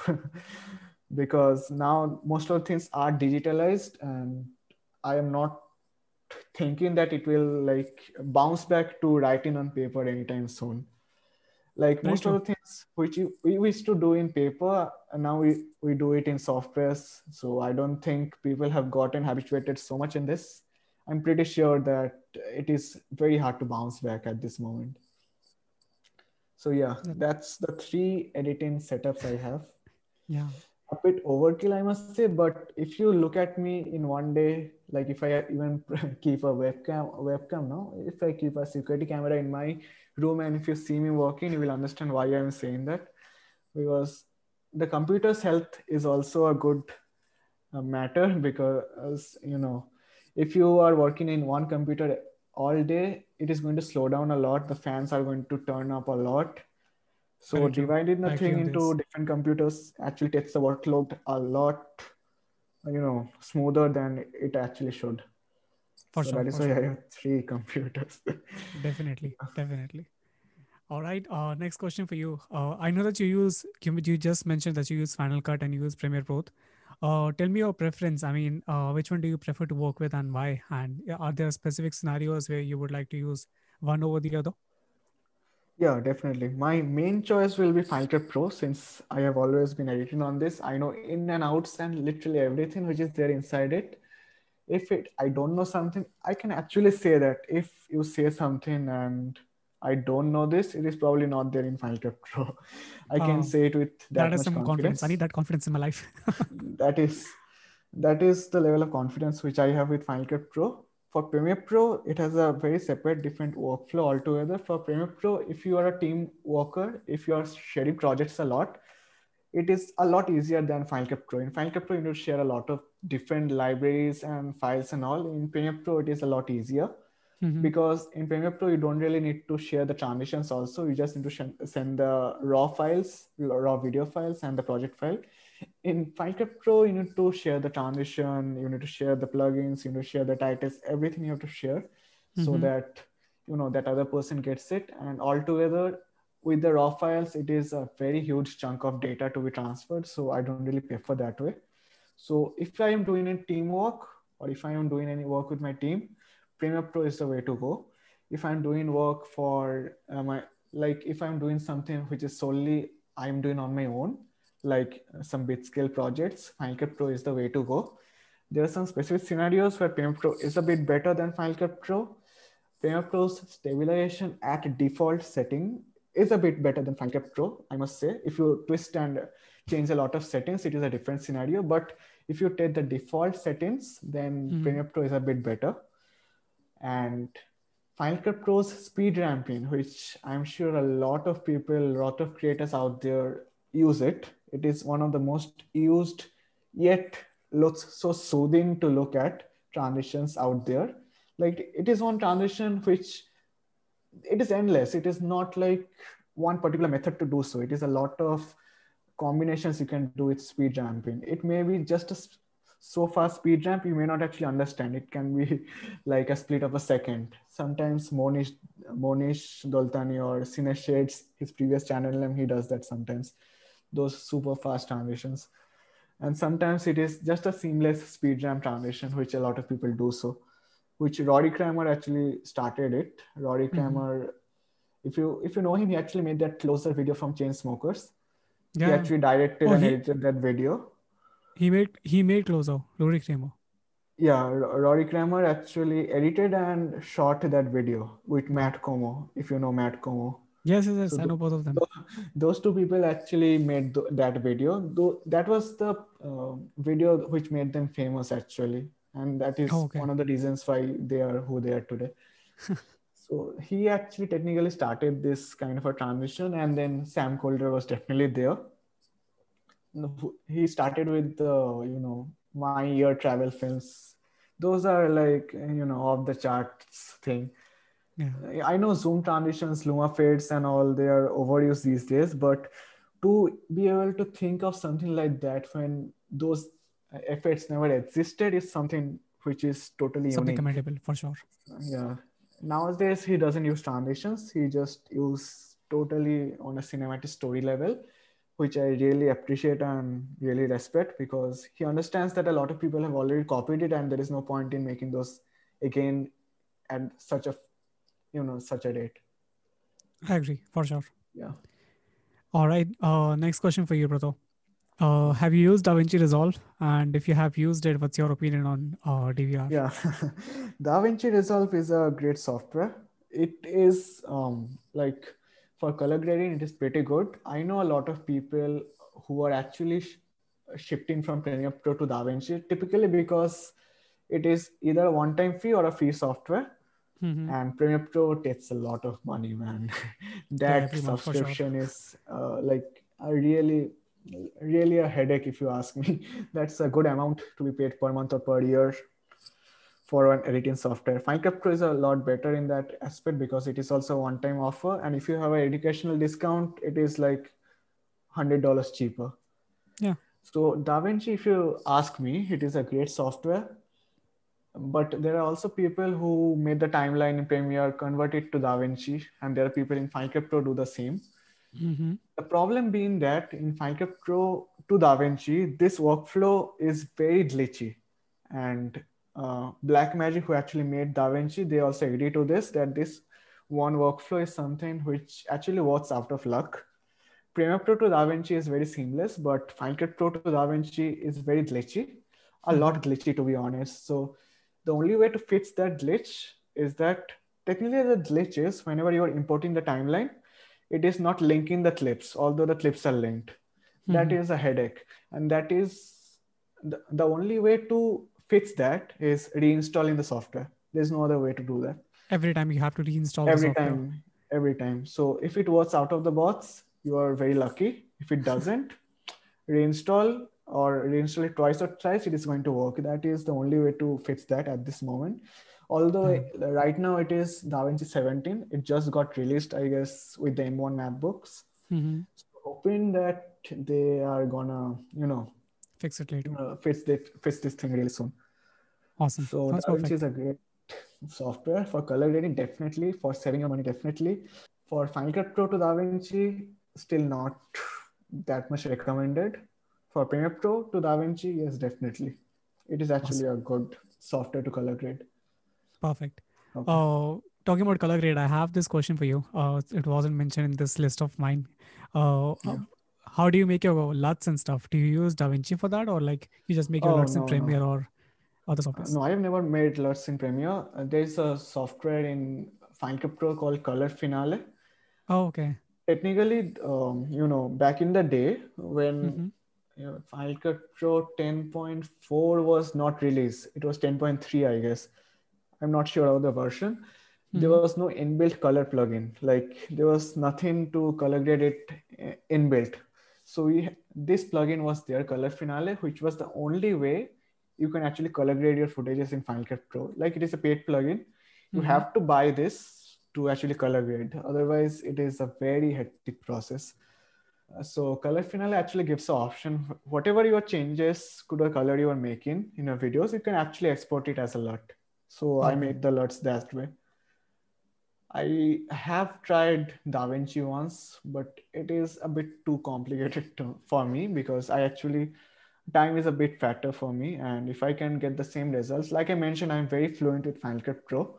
If I can get the same results with Final Cut Pro, I don't really need DaVinci for that as of now. But yeah, maybe for, if I have to, like, if I'm working as a professional colorist for any project, I would say I go for DaVinci. All right. Uh, next question for you. Uh, what are your favorite photo editing apps? Photo editing. Yes. Okay.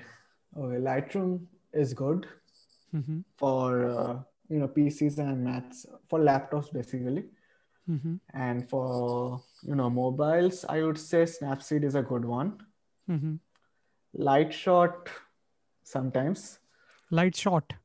Yeah. What does Yeah. this app have? It's basically a version of PicsArt, just a simpler version of it.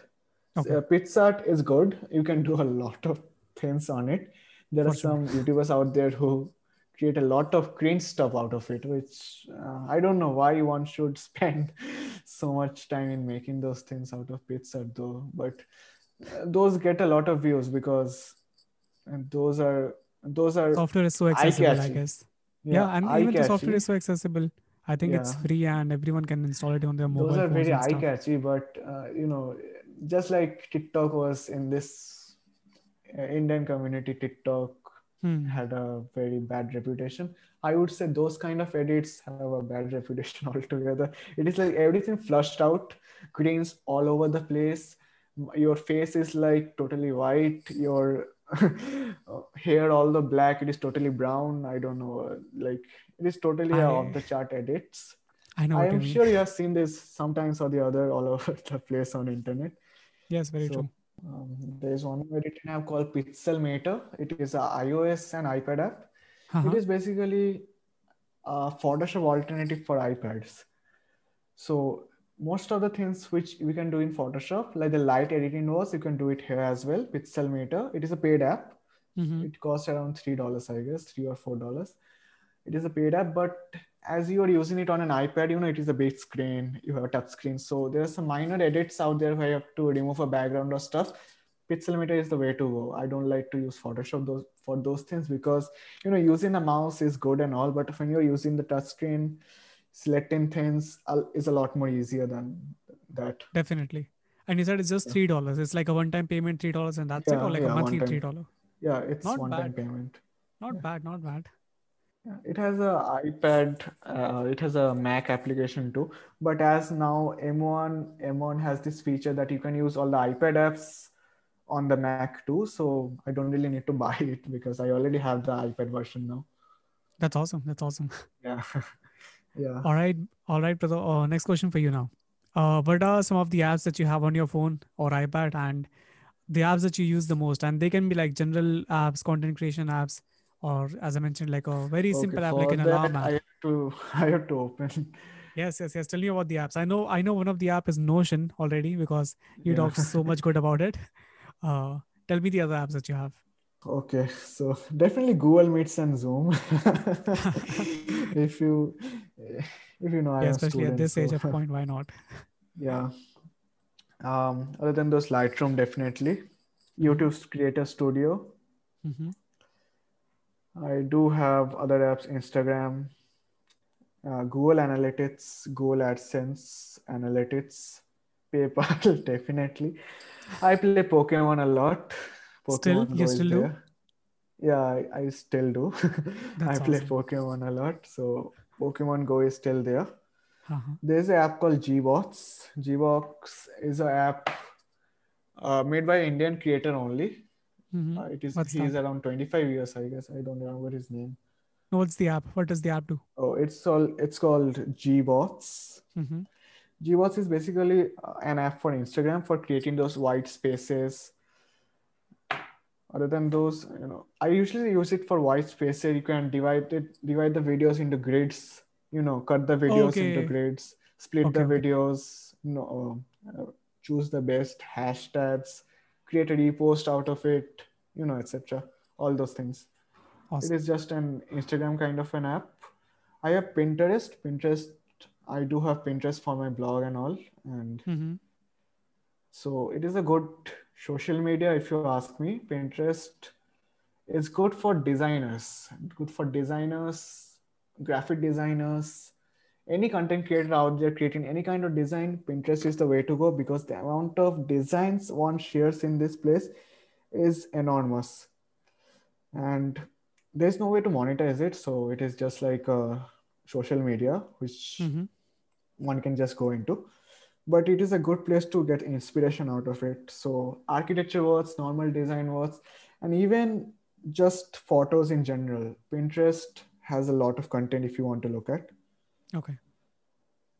spotify definitely discord i am in discord in some of some of the other youtubers i don't have one of my own as of now i do like shopping i do like shopping a lot i do have zara h&m you know, Okay. Myntra, Amazon, etc. Koovs.com, you know, Bewakoof.com. I have all those apps. Mhm. I have a app. I have a section called Camera Utilities, which is mainly the Ronin uh, Ronin-esque control app, the Osmo Action control app, the FeiyuTech gimbal control app. I have other sliders also, motorized sliders. I have the control apps for them. So those folder is for those apps.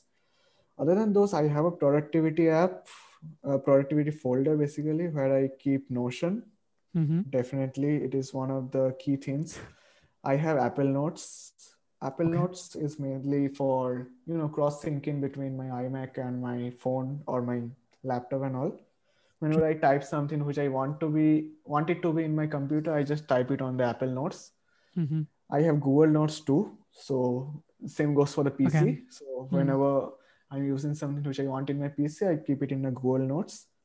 Although I have an iPhone, I actually prefer Google Photos. The only reason being it has unlimited storage, and it actually reduces the sto- uh, you know The quality quality. of the pictures a bit, but it is good enough because I just want those pictures as a memory, not as a professional use. So for unlimited storage, that's a very good deal. And Apple is just like 5 GB storage for that online online thing, and it Which just fills up. It just fills up. You know, in iPhone, every So uh, shot is like 20 MB. True. it is gonna it is gonna fill pretty soon. So that is why I use Google Photos a lot.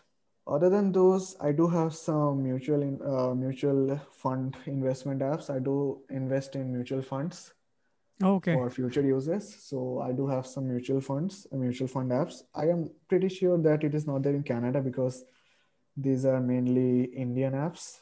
Mm-hmm. You know, Paytm mutual fund, PhonePe mutual fund. There's an app called Groww, which is pretty good. There's Mm-hmm. another app called ET Money, which I have, which is pretty good too. I usually use ET Money for my mutual funds, but you can use any one of them. Most of them are pretty good. Google Maps is there. I don't use Apple Maps. Lightroom is there. Okay. In my iPad, I have LumaFusion. LumaFusion is a great app for editing videos on iPad. And Yes, now I've that I have the M1 MacBook, and I, as I just said, that I can use iPad apps. So Mhm. I'm pretty sure that it is going to open a lot more possibilities because LumaFusion currently is the only like good enough app which is working on both iPad and Mac at the same time. LumaFusion is limited to some extent. It has a learning curve, but if you ask me to categorize several editing softwares, I can say that it is uh, it is 75% of Final Cut Pro of what Final Mhm. Cut Pro can do. LumaFusion is currently in that particular stage. And now that it is available for laptop too, I'm pretty sure that the developers are going to do something with it, like change some things out there so that the laptop version can suit well and then the iPad version is going to perform well as well. Perfect. Perfect. Sounds awesome.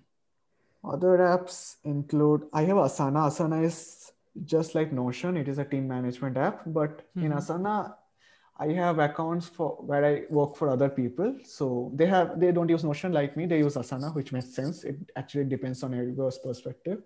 Mhm. So I have Asana for those people. I have Google Drive. I have Google Drive. I have two accounts on Google Drive actually. I have one with unlimited storage and another one with 100 GB of storage, which is personally my own Mhm. unlimited storage it is kind of a you know it is kind of a i don't know how it's actually unlimited it is you can get this through connections Uh-huh. like many connections locally out there but it is basically a shared folder there Okay. is a head out there who can access all the folders but not the fi- files inside of each folder Mhm. so I have folder Soumyajit and there's a head out here. He can see I have Soumyajit, but he cannot see what's inside it. It's my own. But I can get get the profit out of it. I have a subscriber who actually deals in this and he actually said that I can uh, give it to you for free. But still, if you are indulging, indulging in this, make sure to, you know, zip your files with password and just use this place for backup something which you totally like may not be required at the moment maybe you want to save us some space on your hard drive Yes. then you can just keep it here with a password because if you use password then more or less it is going to be safe don't use don't keep things like your tax details or bank details or something so confidential which might be you know problematic at the future Perfect. so be careful with what you do, especially at these things, because I know some people who are selling, you know, one year Adobe subscription for hundred dollars. okay. That's pretty cheap. So what's the catch? It's what's the catch? there's no catch. There's no catch in this. There's, there's literally no catch in this. It's just connections. It is Okay. it is going to be your own account. Mm-hmm. It is you are just going to get a gift card code and you can Uh-huh. just redeem it like a normal gift card. You actually redeem it anywhere. There is no catch in this. It is just uh, connections of how actually people make it. I don't know. That's awesome. Good for them. yeah i don't know i don't know how this works but it is definitely out there uh, like a lot of people actually People use it and i it. heard that it actually works pretty fine without any problems and Awesome, no one actually uses that online cloud of adobe no one uses that i guess Yeah. because it is not shareable especially if you don't have adobe account i guess i'm not Mhm. sure though so dropbox is the way to go dropbox google drive Uh, I'll get to the next question now. Yeah Uh, the next question, very simple. Uh, what's the shooting gear that you use? The gear that you're using for Yeah, shooting, i use whether it be I your use- YouTube videos or client work. I use mainly the Sony A6300. It is a good enough, uh, good enough, you know, camera. I can say 120 FPS in 1080p. And most of my clients actually want mostly 1080p videos, so it kind of works. Mhm. I do want to upgrade once, maybe in the next uh, next year August or so. I do have a plan of purchasing the S7 S3. S3. If you know, it is one of the costliest mirrorless cameras at this moment, I- which money can it's, buy. it's definitely worth it. It's definitely worth it. yeah. but I don't want to spend that much money in an instant because I just bought the MacBook. I literally built my PC four months ago. That Mhm. that was not a small investment. That that costed me like 3.5 lakhs. Your PC costed you 3.5 lakhs? Yeah, it uh, in it, the initial cost was three lakhs. Then I added more RAM, more storage, more lightings so that it can look good, and it resulted in 3.5 lakhs.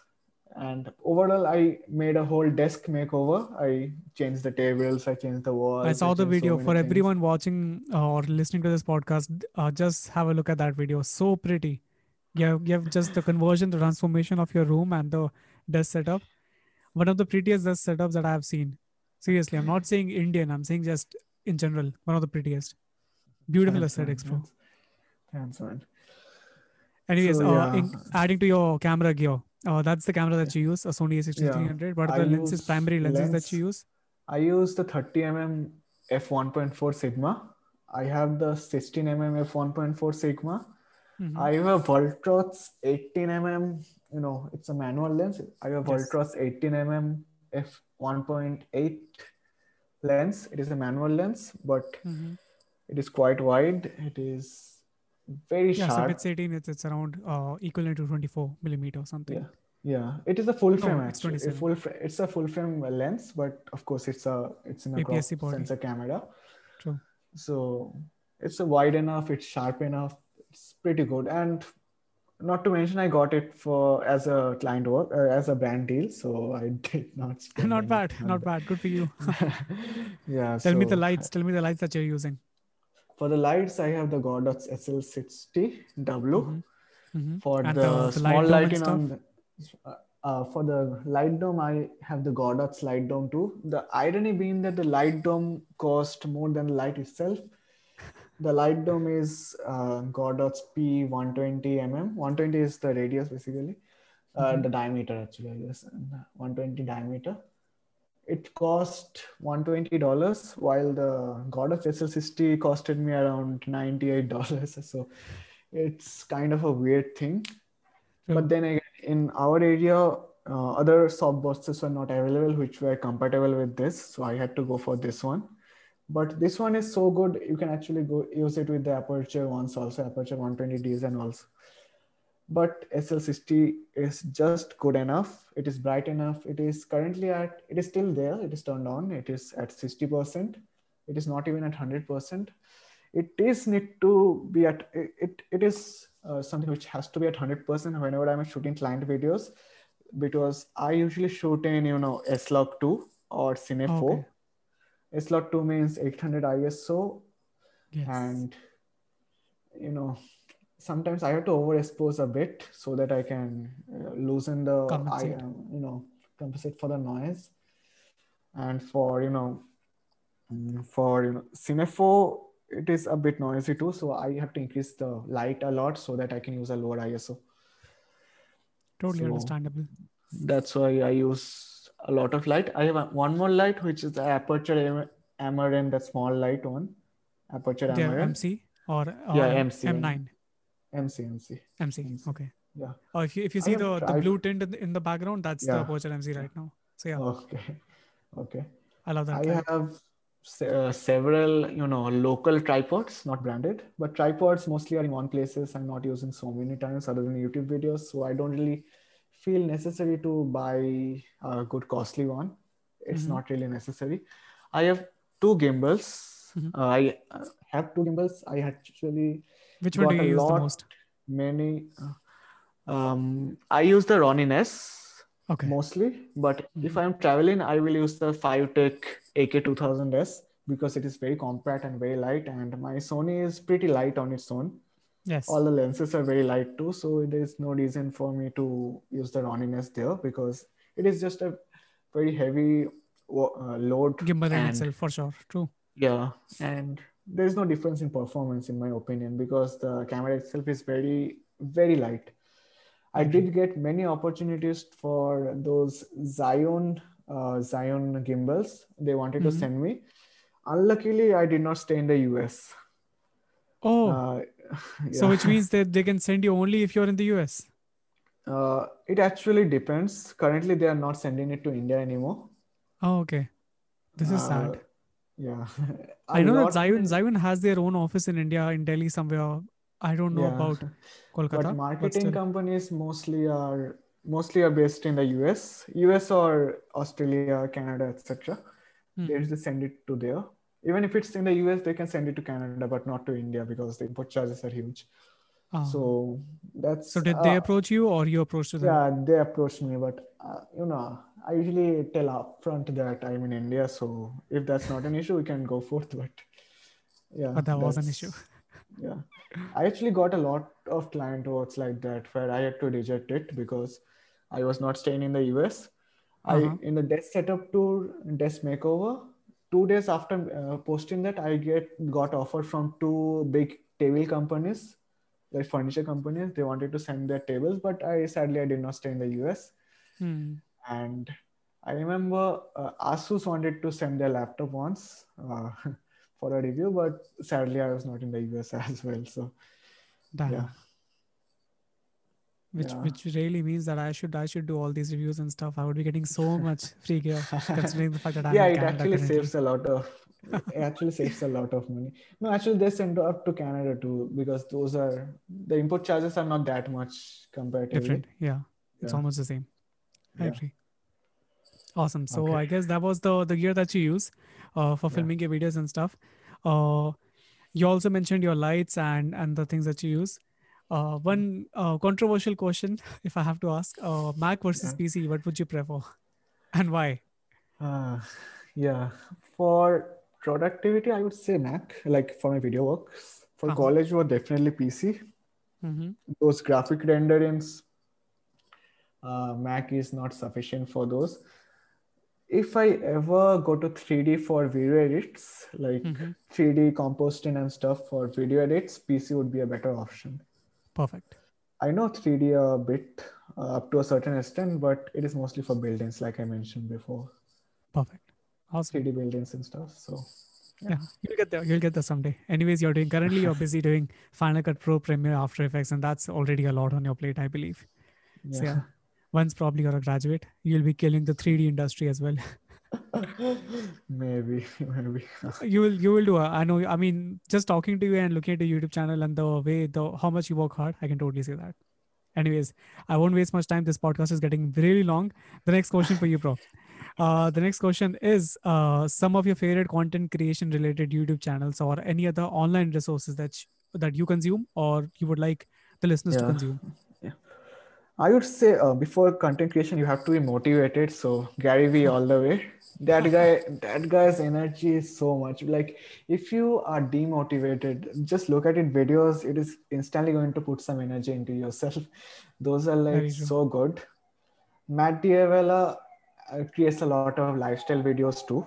Yes. And I'll go to the filmmaking one a bit later. Uh-huh. Other than those, I would say tech videos, MKBHD hands down. Uh, that guy is an inspiration. Like 8K videos for YouTube Seriously. is a bit overkill, but he's an inspiration to a lot of people, including me. Yeah. Filmmaking channels, um, Cinecom actually creates a lot of good videos. Yes. Cinecom.net. But yeah, the thing about Cinecom is sometimes they create budget, but those are actually not budget, in my opinion. yeah. Uh, To- but to if you look at the so fin- difficult. Yeah if you but if you look at the main production level of a good like uh, good company then that's budget. That's Yeah, budget yeah. for Cinecom but not for us. Not for the general consumer. That's but that's a good channel to learn things. Um, other than those i have a friend who used to create. Currently he is busy with school. Lucas erickson Mm-hmm. He's uh, he's not making videos for the past eight months right now because of school but he said that uh, once the school is over he's going to get back soon Mm-hmm. he creates lots of good videos similar to mine brian primetime or he has actually changed the name to brian francisco right now he's actually in canada too he lives in Yeah. toronto He's in the same city as mine. He's in Toronto. yeah he he creates really cool videos I've seen it. Yes. Such a cool guy and very chilled out approach towards uh, videos and stuff. I like it. definitely definitely it. definitely ben tk Sam Kolder i don't think i need any kind of like introduction to these people these are legends Yeah. Matt Komo uh, rory kramer these are some of the good ones out there like Mhm. extremely good ones Sam Kolder definitely one of the inspiration like most of the people out there at some point or the other inspired by Sam Kolder this Yes, because he was a person has- He started everything, I guess. yeah yeah yeah like he started those travel videos and if you just search Sam Kolder inspired on youtube just see how many results are going to come Yes. that's just the amount of inspiration that one person has given going to the indian community Ankin bhatia definitely has created a lot of unique videos his way of voiceovers are pretty unique I agree. definitely. Paritosh, I, I guess you know him, Paritosh and Yeah. Paritosh Anand. Paritosh creates a lot of videos. Right now, I, he doesn't create that many. His Bali series was like so good. It was so good. It was with Pulkit and Monish and all back in the day. It was over a year ago, I guess Yeah. yeah. it was such a good series and i understood that he was around 9000 subscribers he went all the way till 80000 from those videos only and his mom's reaction videos. But Mhm. this one single guy has achieved and inspired so many people. I must say he's one of the inspirations here. For sure. other than those monish Pulkit they're pretty good. They have a very different um, you know editing styles altogether. Monish on the other hand you know he's mostly storytelling with a good voiceover energetic voiceovers fast paced videos Pulkit, on the other hand, goes mostly with uh, long form series videos like the Bali series, if you have watched it. Yes, yes, yes. Yeah, you have pretty much watched it. Yeah. Yes, yeah. Yeah. So, though they are pretty good. Other than those Instagrammers, Shion is pretty good, definitely. We are here at the last section now. Uh, So you answers the you answered these questions really well. Now we'll go to the last section of the podcast, which is my favorite section of the podcast, and we call it as uh, the one or the one. Uh, here I'm going to ask you some questions, and I want you to answer them in just one word or one sentences. Uh, one not one sentences, one sentence, and uh, that's that's basically this this section is about. So very quick, it's a rapid fire kind of a question answer session. So I will add a tick tick kind of a, a noise, not noise, a background yeah, song in the that's right. background, so that just to create some drama and things. Uh, and that's basically it. I want you to answer like very spontaneously, so that you cannot think about it. So that's the purpose of this section. Yeah. That's why I love this round because I get to see the the most natural or raw form of the creators. So are you Okay. ready for this for this dramatic round and this Yeah. and difficult round? yeah, definitely. awesome and it's the last one so so after this it would be done uh, so you can you can just rest and go to sleep because i know it's very late in india right now Yeah. i'm gonna yeah. start with the questions right now bro are you Yeah. ready for it Yeah. Yeah. perfect Let's go. so the very first one it's very simple if you have to choose one focal length uh, to shoot everything starting now onwards, like everything that you shoot, what focal length would that be? 35 mm hands down. Perfect. Awesome. Uh, second question. You have been given an option to either go back in time two years or to opt for 10 lakh rupees right now.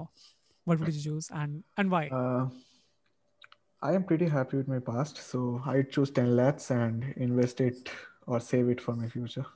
Oh, okay. Awesome. And I can I can totally say that you have worked like your ass off in these last two three years. So Yeah. I don't. I'm pretty sure you don't want to go back and do the same thing again. yeah. Yeah. Awesome. There were no mistakes. Um, I did not make many mistakes in the last two years, I must say. That's it was awesome. totally a calculative thing, and so far it is going pretty good. Awesome. Sounds perfect. Next question for you, bro. Uh, who is that one creator that you would like to spend a day with or maybe work with? Ah, Sam Kolder or Ben TK. Definitely, these two people are there on the checklist. Oh, okay. So I think I think you can just say Sam Kolder because my next question, I guess you're gonna answer Ben TK. I don't know if I should ask this question, but I'm gonna ask it right now. Who is that one creator that you would like uh that you would like uh to see how they work in their editing skills and why? I would say Sam Kolder for this because I have seen his editing workflows. The way he thinks Mm-hmm. are a bit complicated than Ben TK's. Ben TK's, I can judge Ben TK's editing. I Yeah. can see just by looking at Ben TK's videos two to three more three times, I can replicate it at least Mhm. 90%, 95% of it. But for Sam Kolder's, no. For Yeah. some of the edits, not absolutely not the closest and then he actually made one video breaking down his tutorial and it was just the opposite of what i thought so Oh, okay. definitely Wow. sam kolder Awesome, awesome. Next question. Uh, your YouTube channel is disappearing in 24 hours. It's a it's a scenario. It's not gonna happen, okay? but you can only save one video from your channel and let it be published on the internet. What would what video uh, would you save and why would you do that? okay um It basically means the video that that you think is the most is the best video of of your of yours that you have created so far. i would say i would say the i would say the death setup tour is by far the most narrative most visually appealing video so far mostly others are would agree on tutorials so Yes. i would say the death setup tour definitely although it is not that it did not get that many views as of I now loved that but- video. I by the way, I'm one of your biggest fans to be honest. I see almost every single video of yours. Ah, Almost- thank you so much man I'm yeah, I'm I'm not lying. I'm saying I, I see almost every single video that you post. Every time that you post something, which you do very often, that's why I know. I say I put it on the watch later thing, uh, and as soon as I, I that's what I do. I I put videos in watch later, and at night when I'm not able to sleep or something, I watch all the videos that are in my watch later. But in my watch later list, uh, I always watch your videos first Thank you so Yeah, much. because- Thank because I learn something new from you every time, every single time I learn something new. So that's that's something which is very great about you and you sharing your secrets with the normal audiences like me and and everyone. So that's what I love about your channel. Such great content. Thanks. Anyways, I, I drifted off from the from the dramatic round. no, I should get no back to it. worries, no worries, yeah. Uh, next question for you, bro. If somehow magically uh, you get one lakh rupees and you are asked to spend it on a camera gear or uh, uh, a couple of camera gears that comes within one lakh, what would you buy next? Camera there within one lakh. Um, definitely the OG 18 to 35 Sigma lens, 18 Okay. to 35 f 1.8. It is a great OG lens, I must say. Uh, And it's beautiful pretty much from the start, and a good focal range and a pretty sharp lens too. So there goes like 60,000 altogether. Another 40,000 I would spend on lightings. It is pretty important, I must say. Uh, And do yes, you if have a I'm specific making light in your mind? Do you have a um, specific light in your mind? No, I would say the local ones at a quantity. At a quantity. Okay. Just so that you can use your S log and all these modes at the base Yeah. ISO. Yeah. Perfect. Smart, very smart, I would say. Very smart. all right. Next question for you, bro. Uh, one camera gear that you regret buying, or maybe something that you didn't buy, but you see like some creators having all these camera gears and you're like, oh, it's a piece of shit. Why do people buy that camera gear? Um, I I will say that you, there are many young YouTubers who buy camera cages. Mhm. Camera cages at starting are not really necessary. Okay. because camera cages are mostly when you are using a monitor and a lighting and a microphone and some other lights, some other things, etc. I see people just using the camera cage just for showing Mhm. off how good it looks on the camera. So I don't think when you are beginning, that's a very good investment. I agree. I definitely agree- agree on this for sure. All right. Uh, next question. If you are the developer of Instagram and you have to ditch or maybe modify one feature of Instagram, what would that feature be? Yeah, definitely increase the organic growth of what you what people usually get. People, um, that's a messy thing, and kind of although now reels are a thing, but previously people used to promote TikTok videos only. So just post like if you are posting a TikTok video, don't po- don't allow posting such things. Rather allow them to post them as reels Yes. good but Mhm. don't allow tiktok videos as normal videos because those get a lot of views for obvious reasons but doesn't really make sense rather tell them to put them on reels it will be ma- make much more sense than True. normal one but definitely increase the organic reach i won't say that um, to remove that chronolo- uh, remove that order of priority i know chronological order is a thing but there are many people who misuse it I understand Mhm. why Facebook did that. So, so I won't say to bring back chronological order, chronological order at this point. Next question. You can go back in time and relive one day of your life. What day would you choose and why? Definitely uh, will be my school's batch trip. Like in school, there's a batch trip on the final year, like a uh, tour kind of a thing. Definitely that. It was quite memorable. Awesome, awesome. Next and last question of this badass session. Uh, if you wouldn't be doing content creation related videos on YouTube, what else would you be creating other than that on YouTube? Yes, definitely. I can easily create uh, lifestyle videos, management, uh, you know, business management videos, finance related videos. I can create those. I can create like a lifestyle channel easily, or how productivity channel um, on how to actually be productive or stay productive and show different tactics of being productive. I can definitely create that. Awesome, awesome.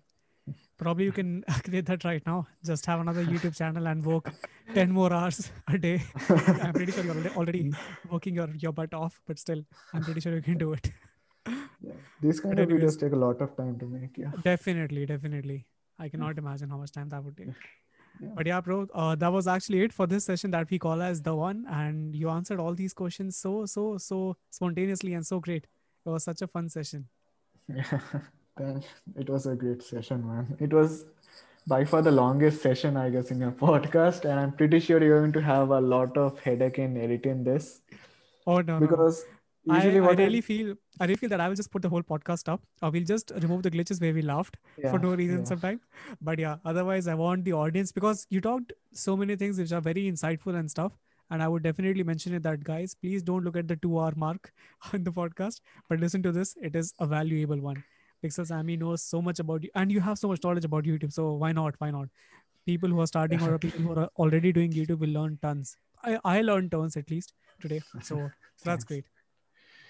Glad yeah. I could help, man.